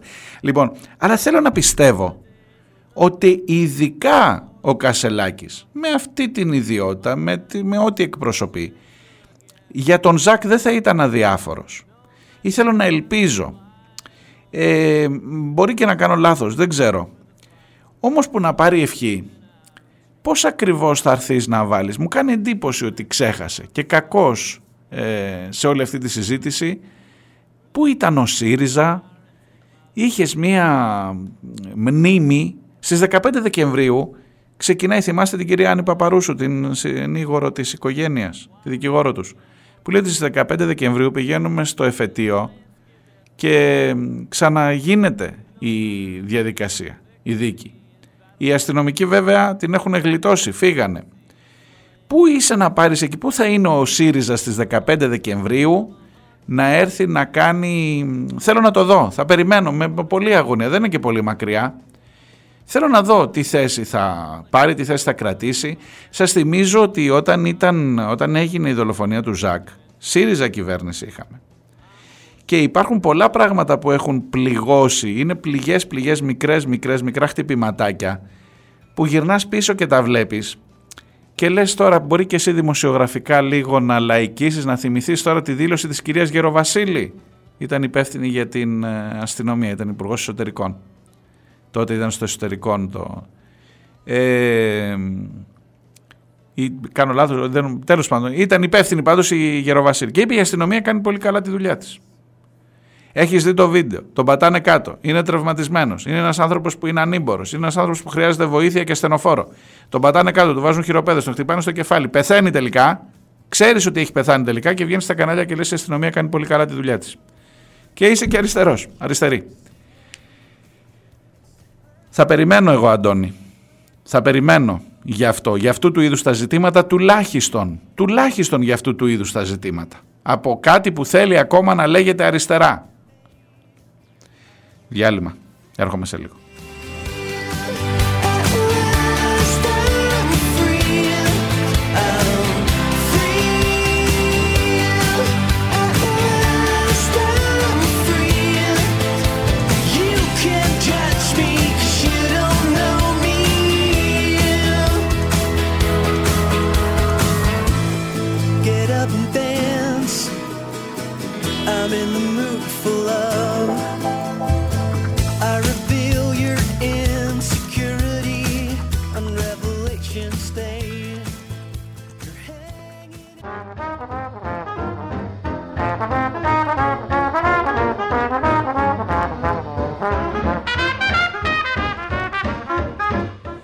Πίσω σελίδες, μέρος ε, τέταρτο και τελευταίο για την ε, σημερινή εκπομπή. Στα δικά σας μηνύματα συνεχίζω. Η Νούλη, μετά τα απίστευτα αλλά αναμενόμενα δυστυχώς στο ΣΥΡΙΖΑ, ελπίζω πλέον να μην αναφέρετε κι εσείς τη λέξη αριστερά όταν αναφέρεστε στο συγκεκριμένο χώρο. Ο πρόεδρος του με τους μιας χρήσης ψηφοφόρους όπως πολύ εύστοχα είπε ο καλεσμένος σας χθες, ο, για τον κύριο Σπουρδαλάκη εννοεί, δείχνει το δρόμο κόμμα της ριζοσπαστικής ανασυγκρότησης. Πιο απλά και ξεκάθαρα δεν γίνεται, μου γράφει με όλη της την εκτίμηση η Νούλη. Ακούστε Νούλη, θα, θα, θα την, ε, τη λέξη αριστερά, την οποία έτσι κι αλλιώς την έχουμε τσαλαπατήσει, λαιλατήσει, τι να σας πω τώρα, χρόνια τώρα, όχι τώρα δηλαδή, από τον Ανδρέα και ακόμα πιο πίσω. Ε, μοιραία θα τη χρησιμοποιούμε, όχι για να φερόμαστε. Είδατε πριν ο Απόστολος Καψάλης, λέω με την αυτή της αριστεράς, ο Αλέξης Τσίπρας έλεγε να βάλουμε στα χωράφια του αυτό και λέει ποια αριστερά. Ε, όμως θα την επικαλούνται εκείνοι και θα πρέπει συνέχεια να είσαι εδώ να αποδείξεις, να την υπερασπιστείς, να βγάλεις το αριστερόμετρο όπως σου λένε συνήθως έλα ρε εσύ να μας πεις ποιος είναι πιο αριστερός και εσύ είσαι πιο αυτό κλπ. Ε, αυτή είναι μια κουβέντα βασανιστική, δεν έχω λύση. Ειλικρινά σας το λέω, δεν έχω μία συγκεκριμένη λύση να πω. Ρε παιδί μου, απλά δεν σε θεωρώ αριστερό και τελειώσαμε. Όταν ο άλλος σου τσαμπουνάει από το πρωί μέχρι το βράδυ την αριστερά και τις αξίες και τις ιδέες και τις σύντροφοι και σύντροφοι, ε, καταλαβαίνεις ότι στην πράξη λύνονται αυτά και όχι το τι θα δηλώσει ο καθένας. Ούτε και εγώ αν σου δηλώνω, δηλαδή ποιος, το ότι δηλώσεις είσαι είναι πολύ σημαντικό σε αυτή τη χώρα. Έχει, έχει χτίσει καριέρες η χώρα με βάση αυτή την λογική. Αλλά καμιά φορά έρχεται και στο πεδίο και εκεί προσπαθώ όπως ε, ακούτε και ελπίζω το καταλαβαίνετε. Πάμε κάτω, να δούμε κάτω. Τι λες πραγματικά για το ζήτημα των μεταναστών; Τι λες πραγματικά για το ζήτημα των ερευνητών που συζητούσαμε προ, προηγουμένως; Τι λες για το πώς πρέπει να αποκατασταθούν τα πράγματα στη Θεσσαλία; Τι λες για τον Ζάκ και για τα θέματα των δικαιωμάτων και για όλο αυτό; Κάτι πρέπει να, να, να φτάσεις κάτω στο πεδίο, στο παράδειγμα.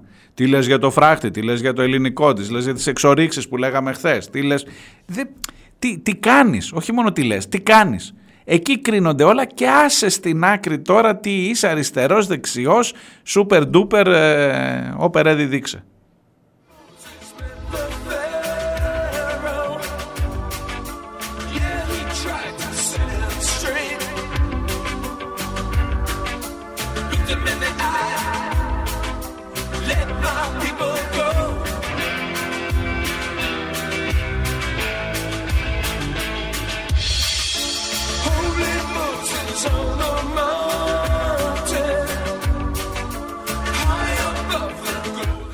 Ο φίλος ο Γιώργος μου στέλνει ένα κείμενο που έχει τίτλο ε, τελικά ο κύριος Κασελάκης ήρθε να σώσει τον ΣΥΡΙΖΑ από την αριστερά ή την αριστερά από τον ΣΥΡΙΖΑ.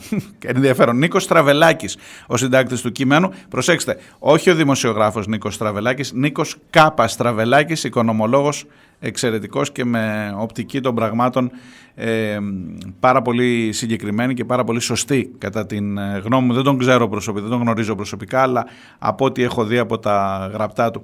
Λέει λοιπόν ε, στο κείμενο αυτό, μου, μου, αντιγράφει ένα αρκετά μεγάλο, σχεδόν όλο το κομμάτι του κειμένου ε, του Στραβελάκη ο Γιώργος, ότι ε, την ίδια μέρα που το πρώτο θέμα έκανε επιλεκτική αναφορά στο άρθρο του κυρίου Ψαρά μαζί με άλλα άρθρα της Ευσύν καθώς και σε δηλώσεις τελεχών του ΣΥΡΙΖΑ όπως ο κύριος Καρτερός προσπαθώντας να προβάλλει μια εικόνα βαβέλ για το κόμμα της αντιπολίτευσης το τελευταίο σε συνδυασμό με το βίο και την πολιτεία του ΣΥΡΙΖΑ από το 2015 και μετά με κάνει να διαφωνήσω με τον κύριο Ψαρά. Πιστεύω ότι ο κύριος Κασελάκης δεν ήρθε να σώσει το ΣΥΡΙΖΑ από την αριστερά, αλλά την αριστερά από τον ΣΥΡΙΖΑ. Αναφέρεται σε ένα προηγούμενο κείμενο του Τάσου Ψαρά στην ε, ε Ευσύν. Του Δημήτρη Ψαρά, μάλλον, όχι του Τάσου Ψαρά. Ε, εν πάση περιπτώσει, ε, δεν σημαίνει ότι διαφωνώ με την εκτίμηση ότι ο κύριος Κασελάκης είναι ένας μεταδημοκρατικός υποψήφιος αρχηγός που θέλει να μετασχηματίσει το ΣΥΡΙΖΑ σε ένα κόμμα όπως το Renaissance του Γάλλου Προέδρου Μακρόν. Με άλλα λόγια, αυτό που οραματίζεται είναι ένα κόμμα που δεν θα τοποθετείται στην παραδοσιακή πολιτική κλίμακα δεξιά κέντρο αριστερά. Αντίθετα θα έχει κατά βάση μια νεοφιλελεύθερη οικονομική πολιτική παράλληλα με μια ατζέντα δικαιωματισμού. Φιλοδοξεί ότι θα καλύψει έτσι το χώρο του κέντρου και ένα, ίσως και ένα κομμάτι ταλαντευόμενων συντηρητικών ψηφοφόρων. Είναι μια επιλογή, δεν έχει να κάνει μόνο με το ποιος θα βρίσκεται στην κυβέρνηση. Είναι πολύ σοβαρότερη. Πρόκειται για στρατηγική επιλογή του συστήματος που σκοπό έχει την ήττα της αριστεράς και την παγίωση ενός δεξιόστροφου πολιτικού σκηνικού. Την θέλουν την αριστερά περιθωριοποιημένη και την αμφισβήτηση της κυρίαρχης πολιτικής να προέρχεται μόνο από την άκρα δεξιά. Μια κατάσταση ανάλογη με το πολιτικό σκηνικό στη Γαλλία, όπου ο Μακρόν εφαρμόζει τις νεοφιλελεύθερες πολιτικές του με την ψήφο της αριστεράς. Θυμίζω ότι στη Γαλλία οι αριστεροί ψηφοφόροι αναγκάστηκαν να ψηφίσουν Μακρόν υπό το φόβο της άκρας δεξιάς της Λεπέν.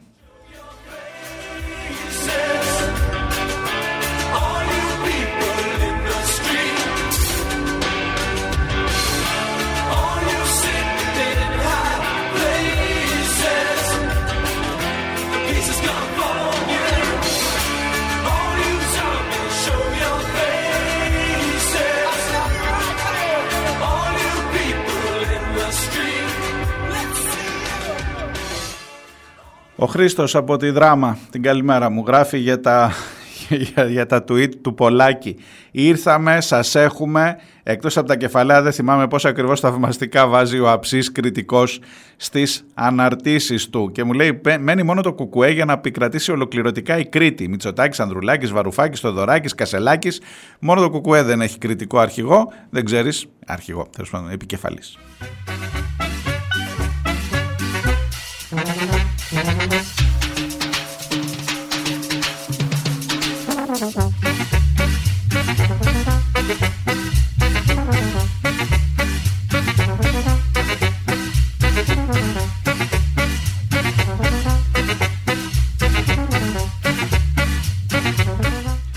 Ο Χρήστος επίσης μου έχει στείλει για τρία ζητήματα. Το ένα από αυτά είναι ο ΣΥΡΙΖΑ, αλλά λέει και για άλλα δύο. Ένας είναι ο οδηγός του λεωφορείου. Θυμάστε που σας έλεγα χθες; Ότι θέλεις και βγαίνεις έξω μόνος σου, αφού δεν μπορείς, στον ανάπηρο. Μια ακόμα εκδοχή του καταπέλτη του Blue Horizon εννοεί. Ευτυχώς πολύ πιο ελαφρά. Η ουσία όμως είναι η ίδια, μου γράφει ο Χρήστος. Δεδομένες οι εγκληματικές παραλήψεις και η κρατική αναλγησία. Πέρα από αυτό όμως υπάρχει και ο φασιστάκος της διπλανής πόρτας που κατάπια αμάσιτο το μαζί τα φάγαμε. Ή τη νεότερη εκδοχή του, οι τεμπέληδες που θέλουν μόνο επιδόματα. Ο Νταή που δεν θα ζητήσει ποτέ το λόγο ούτε καν από αυτούς που ψηφίζει, αλλά ζητάει το λόγο από τον ανήμπορο γιατί τόλμησε να βγει έξω και του χάλασε την ησυχία του. Όταν συμπεριφέρεσαι έτσι στο συγκεκριμένο άνθρωπο, δεν θέλει μεγάλη φαντασία για το ποιους βλέπει όλα αυτά τα χρόνια ως εχθρούς της μίζερης ζωής του, λέει για τον οδηγό του λεωφορείου ο Χρήστος από τη δράμα.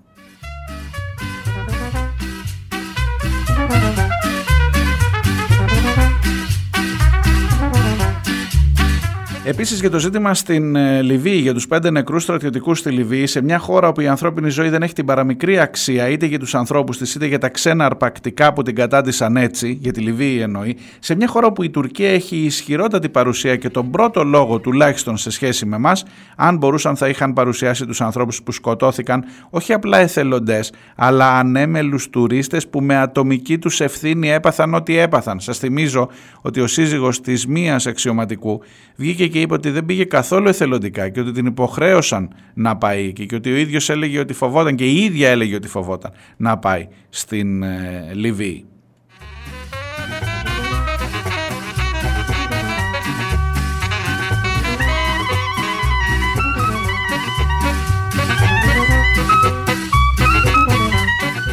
Και έχει και μερικά χρωστούμενα για τον ΣΥΡΙΖΑ, τρίτο θέμα, ο Χρήστος, και για την υπόθεση με το κρατήδιο που σας έλεγα και εγώ ότι βρήκε τώρα η δεξιά αντιπολίτευση στο ΣΥΡΙΖΑ, αν υπάρχει πιο δεξιά, δηλαδή υπήρχε η, η, η αριστερή αυτή με την υψωμένη γροθιά, αχσιόγλουντε, πριν γίνουν οι εκλογές, είχαν βγει να λένε ότι να ο Κασελάκης που είπε κρατήδιο και άρα δεν είναι πολύ πατριώτης. Και έχουμε μπλέξει λίγο τον δεξιό της δεξιάς με τον αριστερό, με τον δεξιό της αριστεράς, με τον δεξιό της πιο δεξιάς για να δεις ποιος είναι πιο πατριώτης κλπ. Εκεί στο ΣΥΡΙΖΑ και στα δύο στρατόπεδα, ας μην αγχώνονται για το ποιος θα πλειοδοτήσει σε πατριωτισμό, γράφει ο Χρήστος. Την αποκλειστικότητα του πατριωτισμού, την τεχνογνωσία της επιτυχημένης πατριδοκαπηλείας την έχουν τουλάχιστον εδώ και 100 χρόνια δεξιοί και ακροδεξιοί έμποροι. Την ξέρουν καλά τη δουλειά, γι' αυτό και στη μικρή χώρα μας με τις ιδιαιτερότητες και τις αιμονές που τη συνοδεύουν, ο κόσμος διαχρονικά τους εμπιστεύεται. Προτιμά τους original πατριώτες και όχι τις απομιμήσεις. Α βρουν λοιπόν είτε στους μεταξύ τους καυγάδες, είτε ως αντιπολίτευσης στην κυβέρνηση, ένα άλλο πεδίο αντιπαράθεσης πιο προνομιακό. Μήπως έχουν ακούσει τίποτα για υγεία, παιδεία, δικαιοσύνη, περιβάλλον, εργασία, οικονομία; Κυρίως έχουν όραμα προς όφελος της κοινωνίας συνοδευόμενο με χειροπιαστή πιστική πρόταση και όχι γενικόλογες εκθέσεις ιδεών. Αμφιβάλλω Χριστό. Ρητορικά τα ερωτήματα έχουν απαντηθεί από καιρό. Στον υποθε... Στο υποθετικό έστω σενάριο νίκης, ήταν ακόμα πριν τις εκλογές, Αχτσιόγλου Τσακαλώτου, ασφαλώς δεν θα είχε νικήσει η αριστερά. Οι πράξεις και οι παραλήψεις κρίνουν, όχι οι θεωρητικές ιδεολογικές φλιαρίες.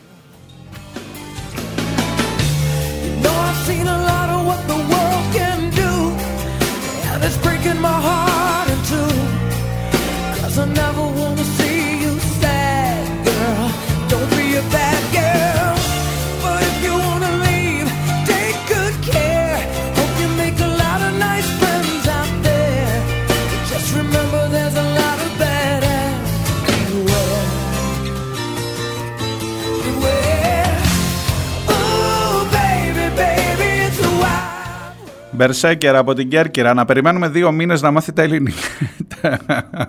με, με, ε, ξέρει η ιστορία, θυμάται τα παλιά ο Μπερσέκερ.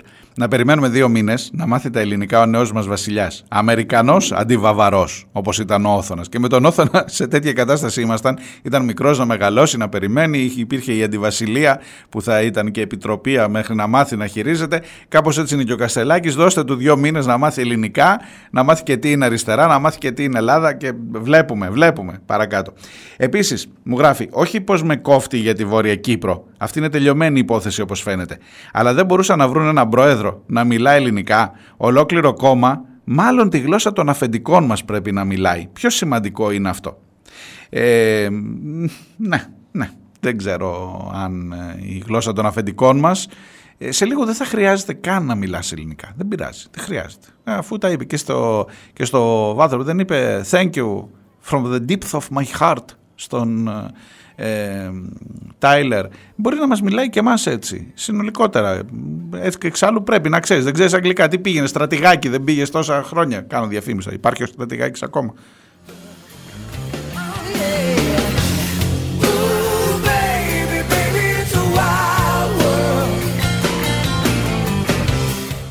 Το λέει σε ένα τραγούδι ο Κωνσταντίνου είναι αυτό που λέει στο στρατηγάκι την αυλή και σε άλλα Ινστιτούτα και κάπως έτσι.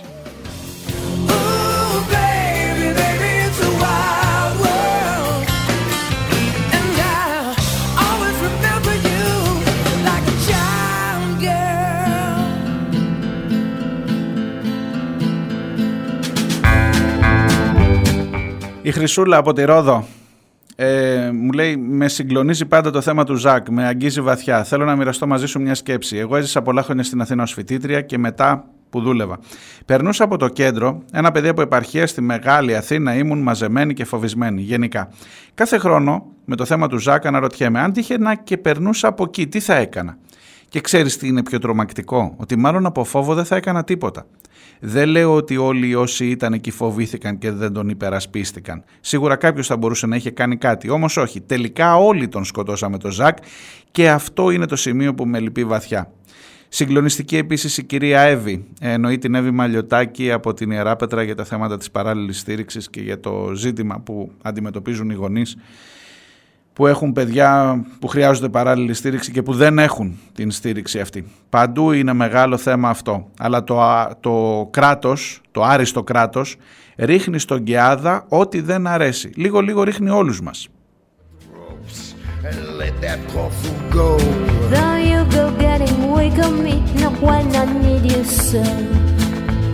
We stood on the cliffs on a starless night.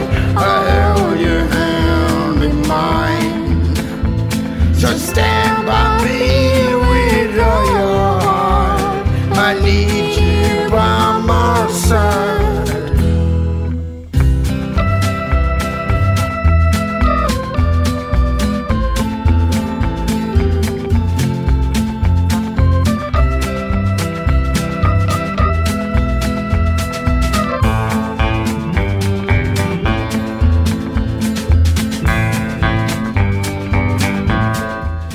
Ο φίλος ο Διόνυσος μου γράφει ε, να επιστρέψει playlist στα επεισόδια, παρακαλώ. Για, για παράδειγμα το τελευταίο τραγούδι για τον Ζακ μου ήταν άγνωστο στην εκπομπή της ε, Πέμπτης, της Τετάρτης, την προηγούμενη, της Πέμπτης την προηγούμενη εβδομάδα. Να το δω, να το, να το σημειώσω. Ε, αν θυμάμαι καλά ήταν από, το, από τα υπόγεια ρεύματα. Το, ο, ε, ιδιοκτήτης καταστήματος, κάπως έτσι. Θα το, θα το ξαναδώ.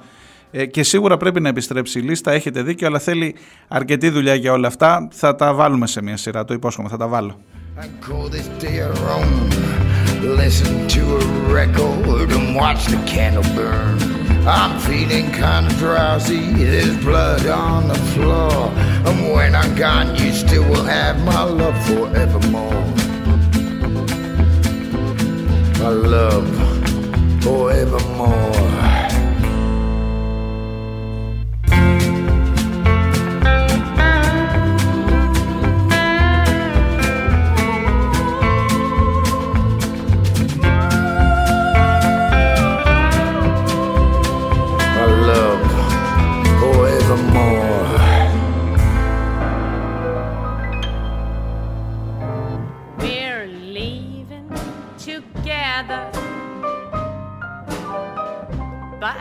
Still it's farewell. And maybe we'll come back to Earth. Who can tell? I guess there is no one to blame. We're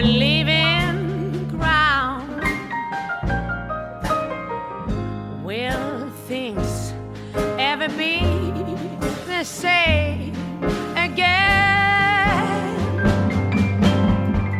It's the final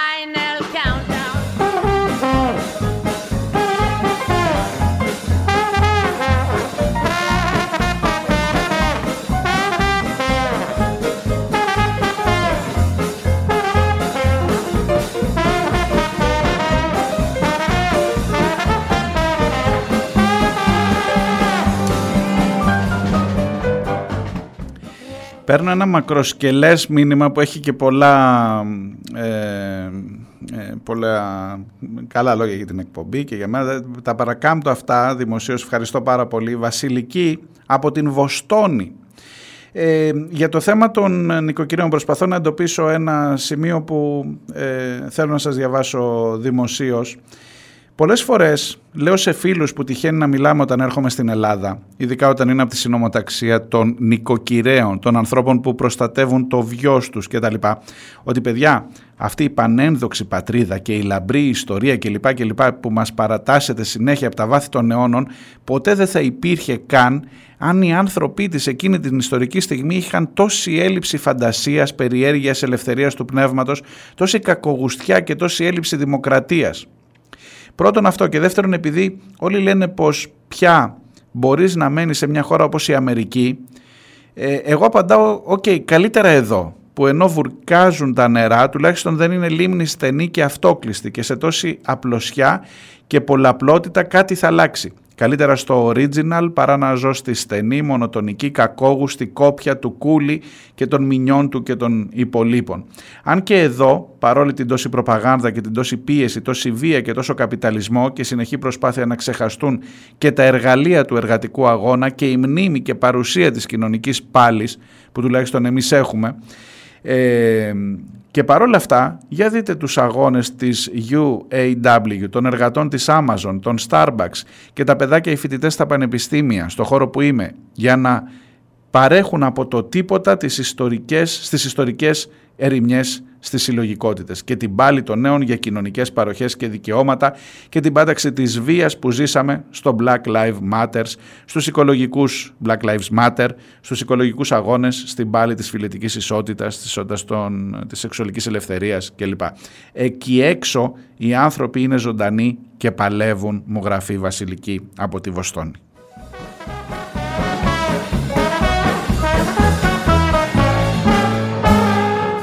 Α, μου λέει και για να μην ξεχάσω για τους καλούς νοικοκυρέους, όταν σύντομα θα μπουν και αυτοί στις βάρκες να φύγουν και οι αληθινοί ιδιοκτήτες θα έρθουν να κάτσουν ωραία ωραία στον τόπο μας, τα δικά τους που τα δικαιούνται υπόψη νοικοκυρέοι στα Ευρώπας, η μπογιά της ένδοξης ιστορίας, αν δεν το έχετε πάρει χαμπάρι, ήδη δεν περνάει καθόλου, μα καθόλου.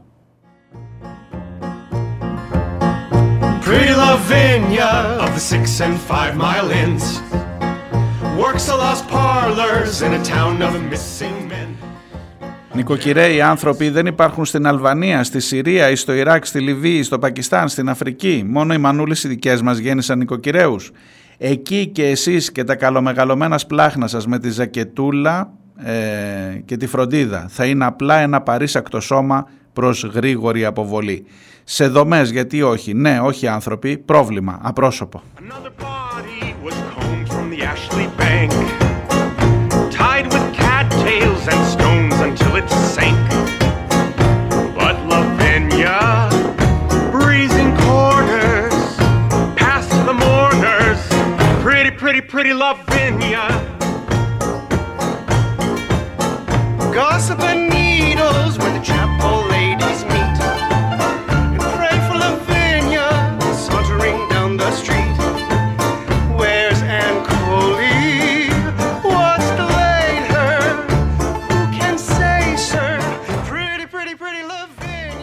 Θα είναι πολύ μακριά και ξεχασμένα τα ιστορικά μας μεγαλεία ε, όταν απλά θα κρέμονται στις συλλογές Stern λέει η Βασιλική και τα λουσάτα μουσεία σαν Λία.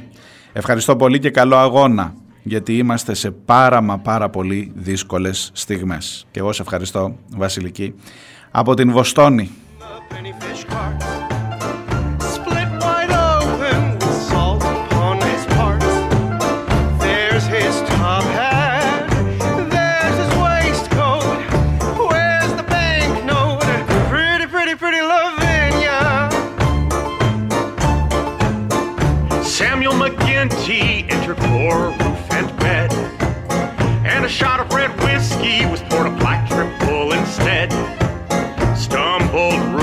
Six. There and about never check out. Pretty pretty pretty lavinia what was in lavinia's drum one part kisses three part rum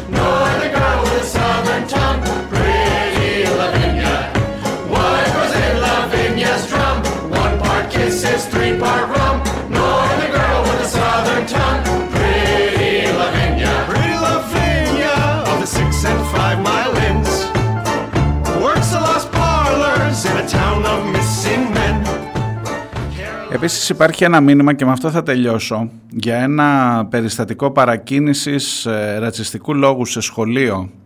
Ε, μία πολύ σοβαρή κατάσταση θα άξιζε, δεν είναι για να το διαβάσω και μάλιστα χρειάζεται και κάποια ηχεμήθεια γιατί δεν θέλουμε να στοχοποιήσουμε ούτε το παιδί ούτε την οικογένεια φυσικά ε, και ότι υπάρχουν καθημερινά, καθημερινές μάχες που πρέπει να δίνεις απέναντι σε διαφορετικές οπτικές μέσα στα σχολεία κλπ. Διάφορα ζητήματα.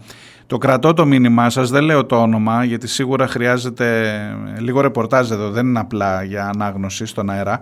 Ε, όμως τέτοια θέματα θέλω να πω και με την υπόσχεση ότι θα το δω λίγο καλύτερα, τέτοια θέματα ε, είναι η καθημερινότητά μας πια. Η καθημερινότητά μας. Πρέπει να είσαι πάρα πολύ προσεκτικός πού κρύβεται ο φασισμός κρύβεται σε κάθε μικρή λεπτομέρεια της συμπεριφοράς, στο τι μαθαίνεις στα παιδιά, όπως πολύ σωστά λέτε, στα σχολεία κλπ. Και με, το, με ποιους όρους, ακόμα και με το ποιες λέξεις έρχεσαι να μιλήσεις για διάφορα θέματα σε αυτά.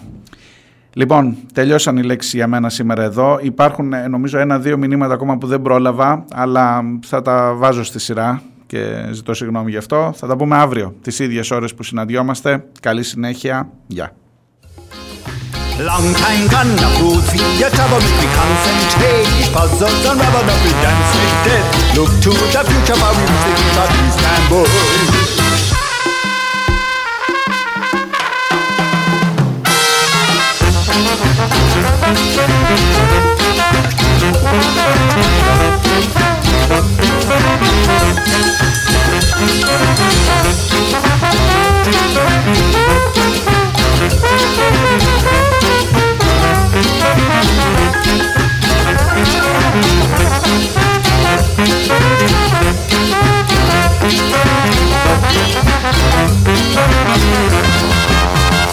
Now the crescent moon and the stars that reach beyond whisper to us secrets I can only find it.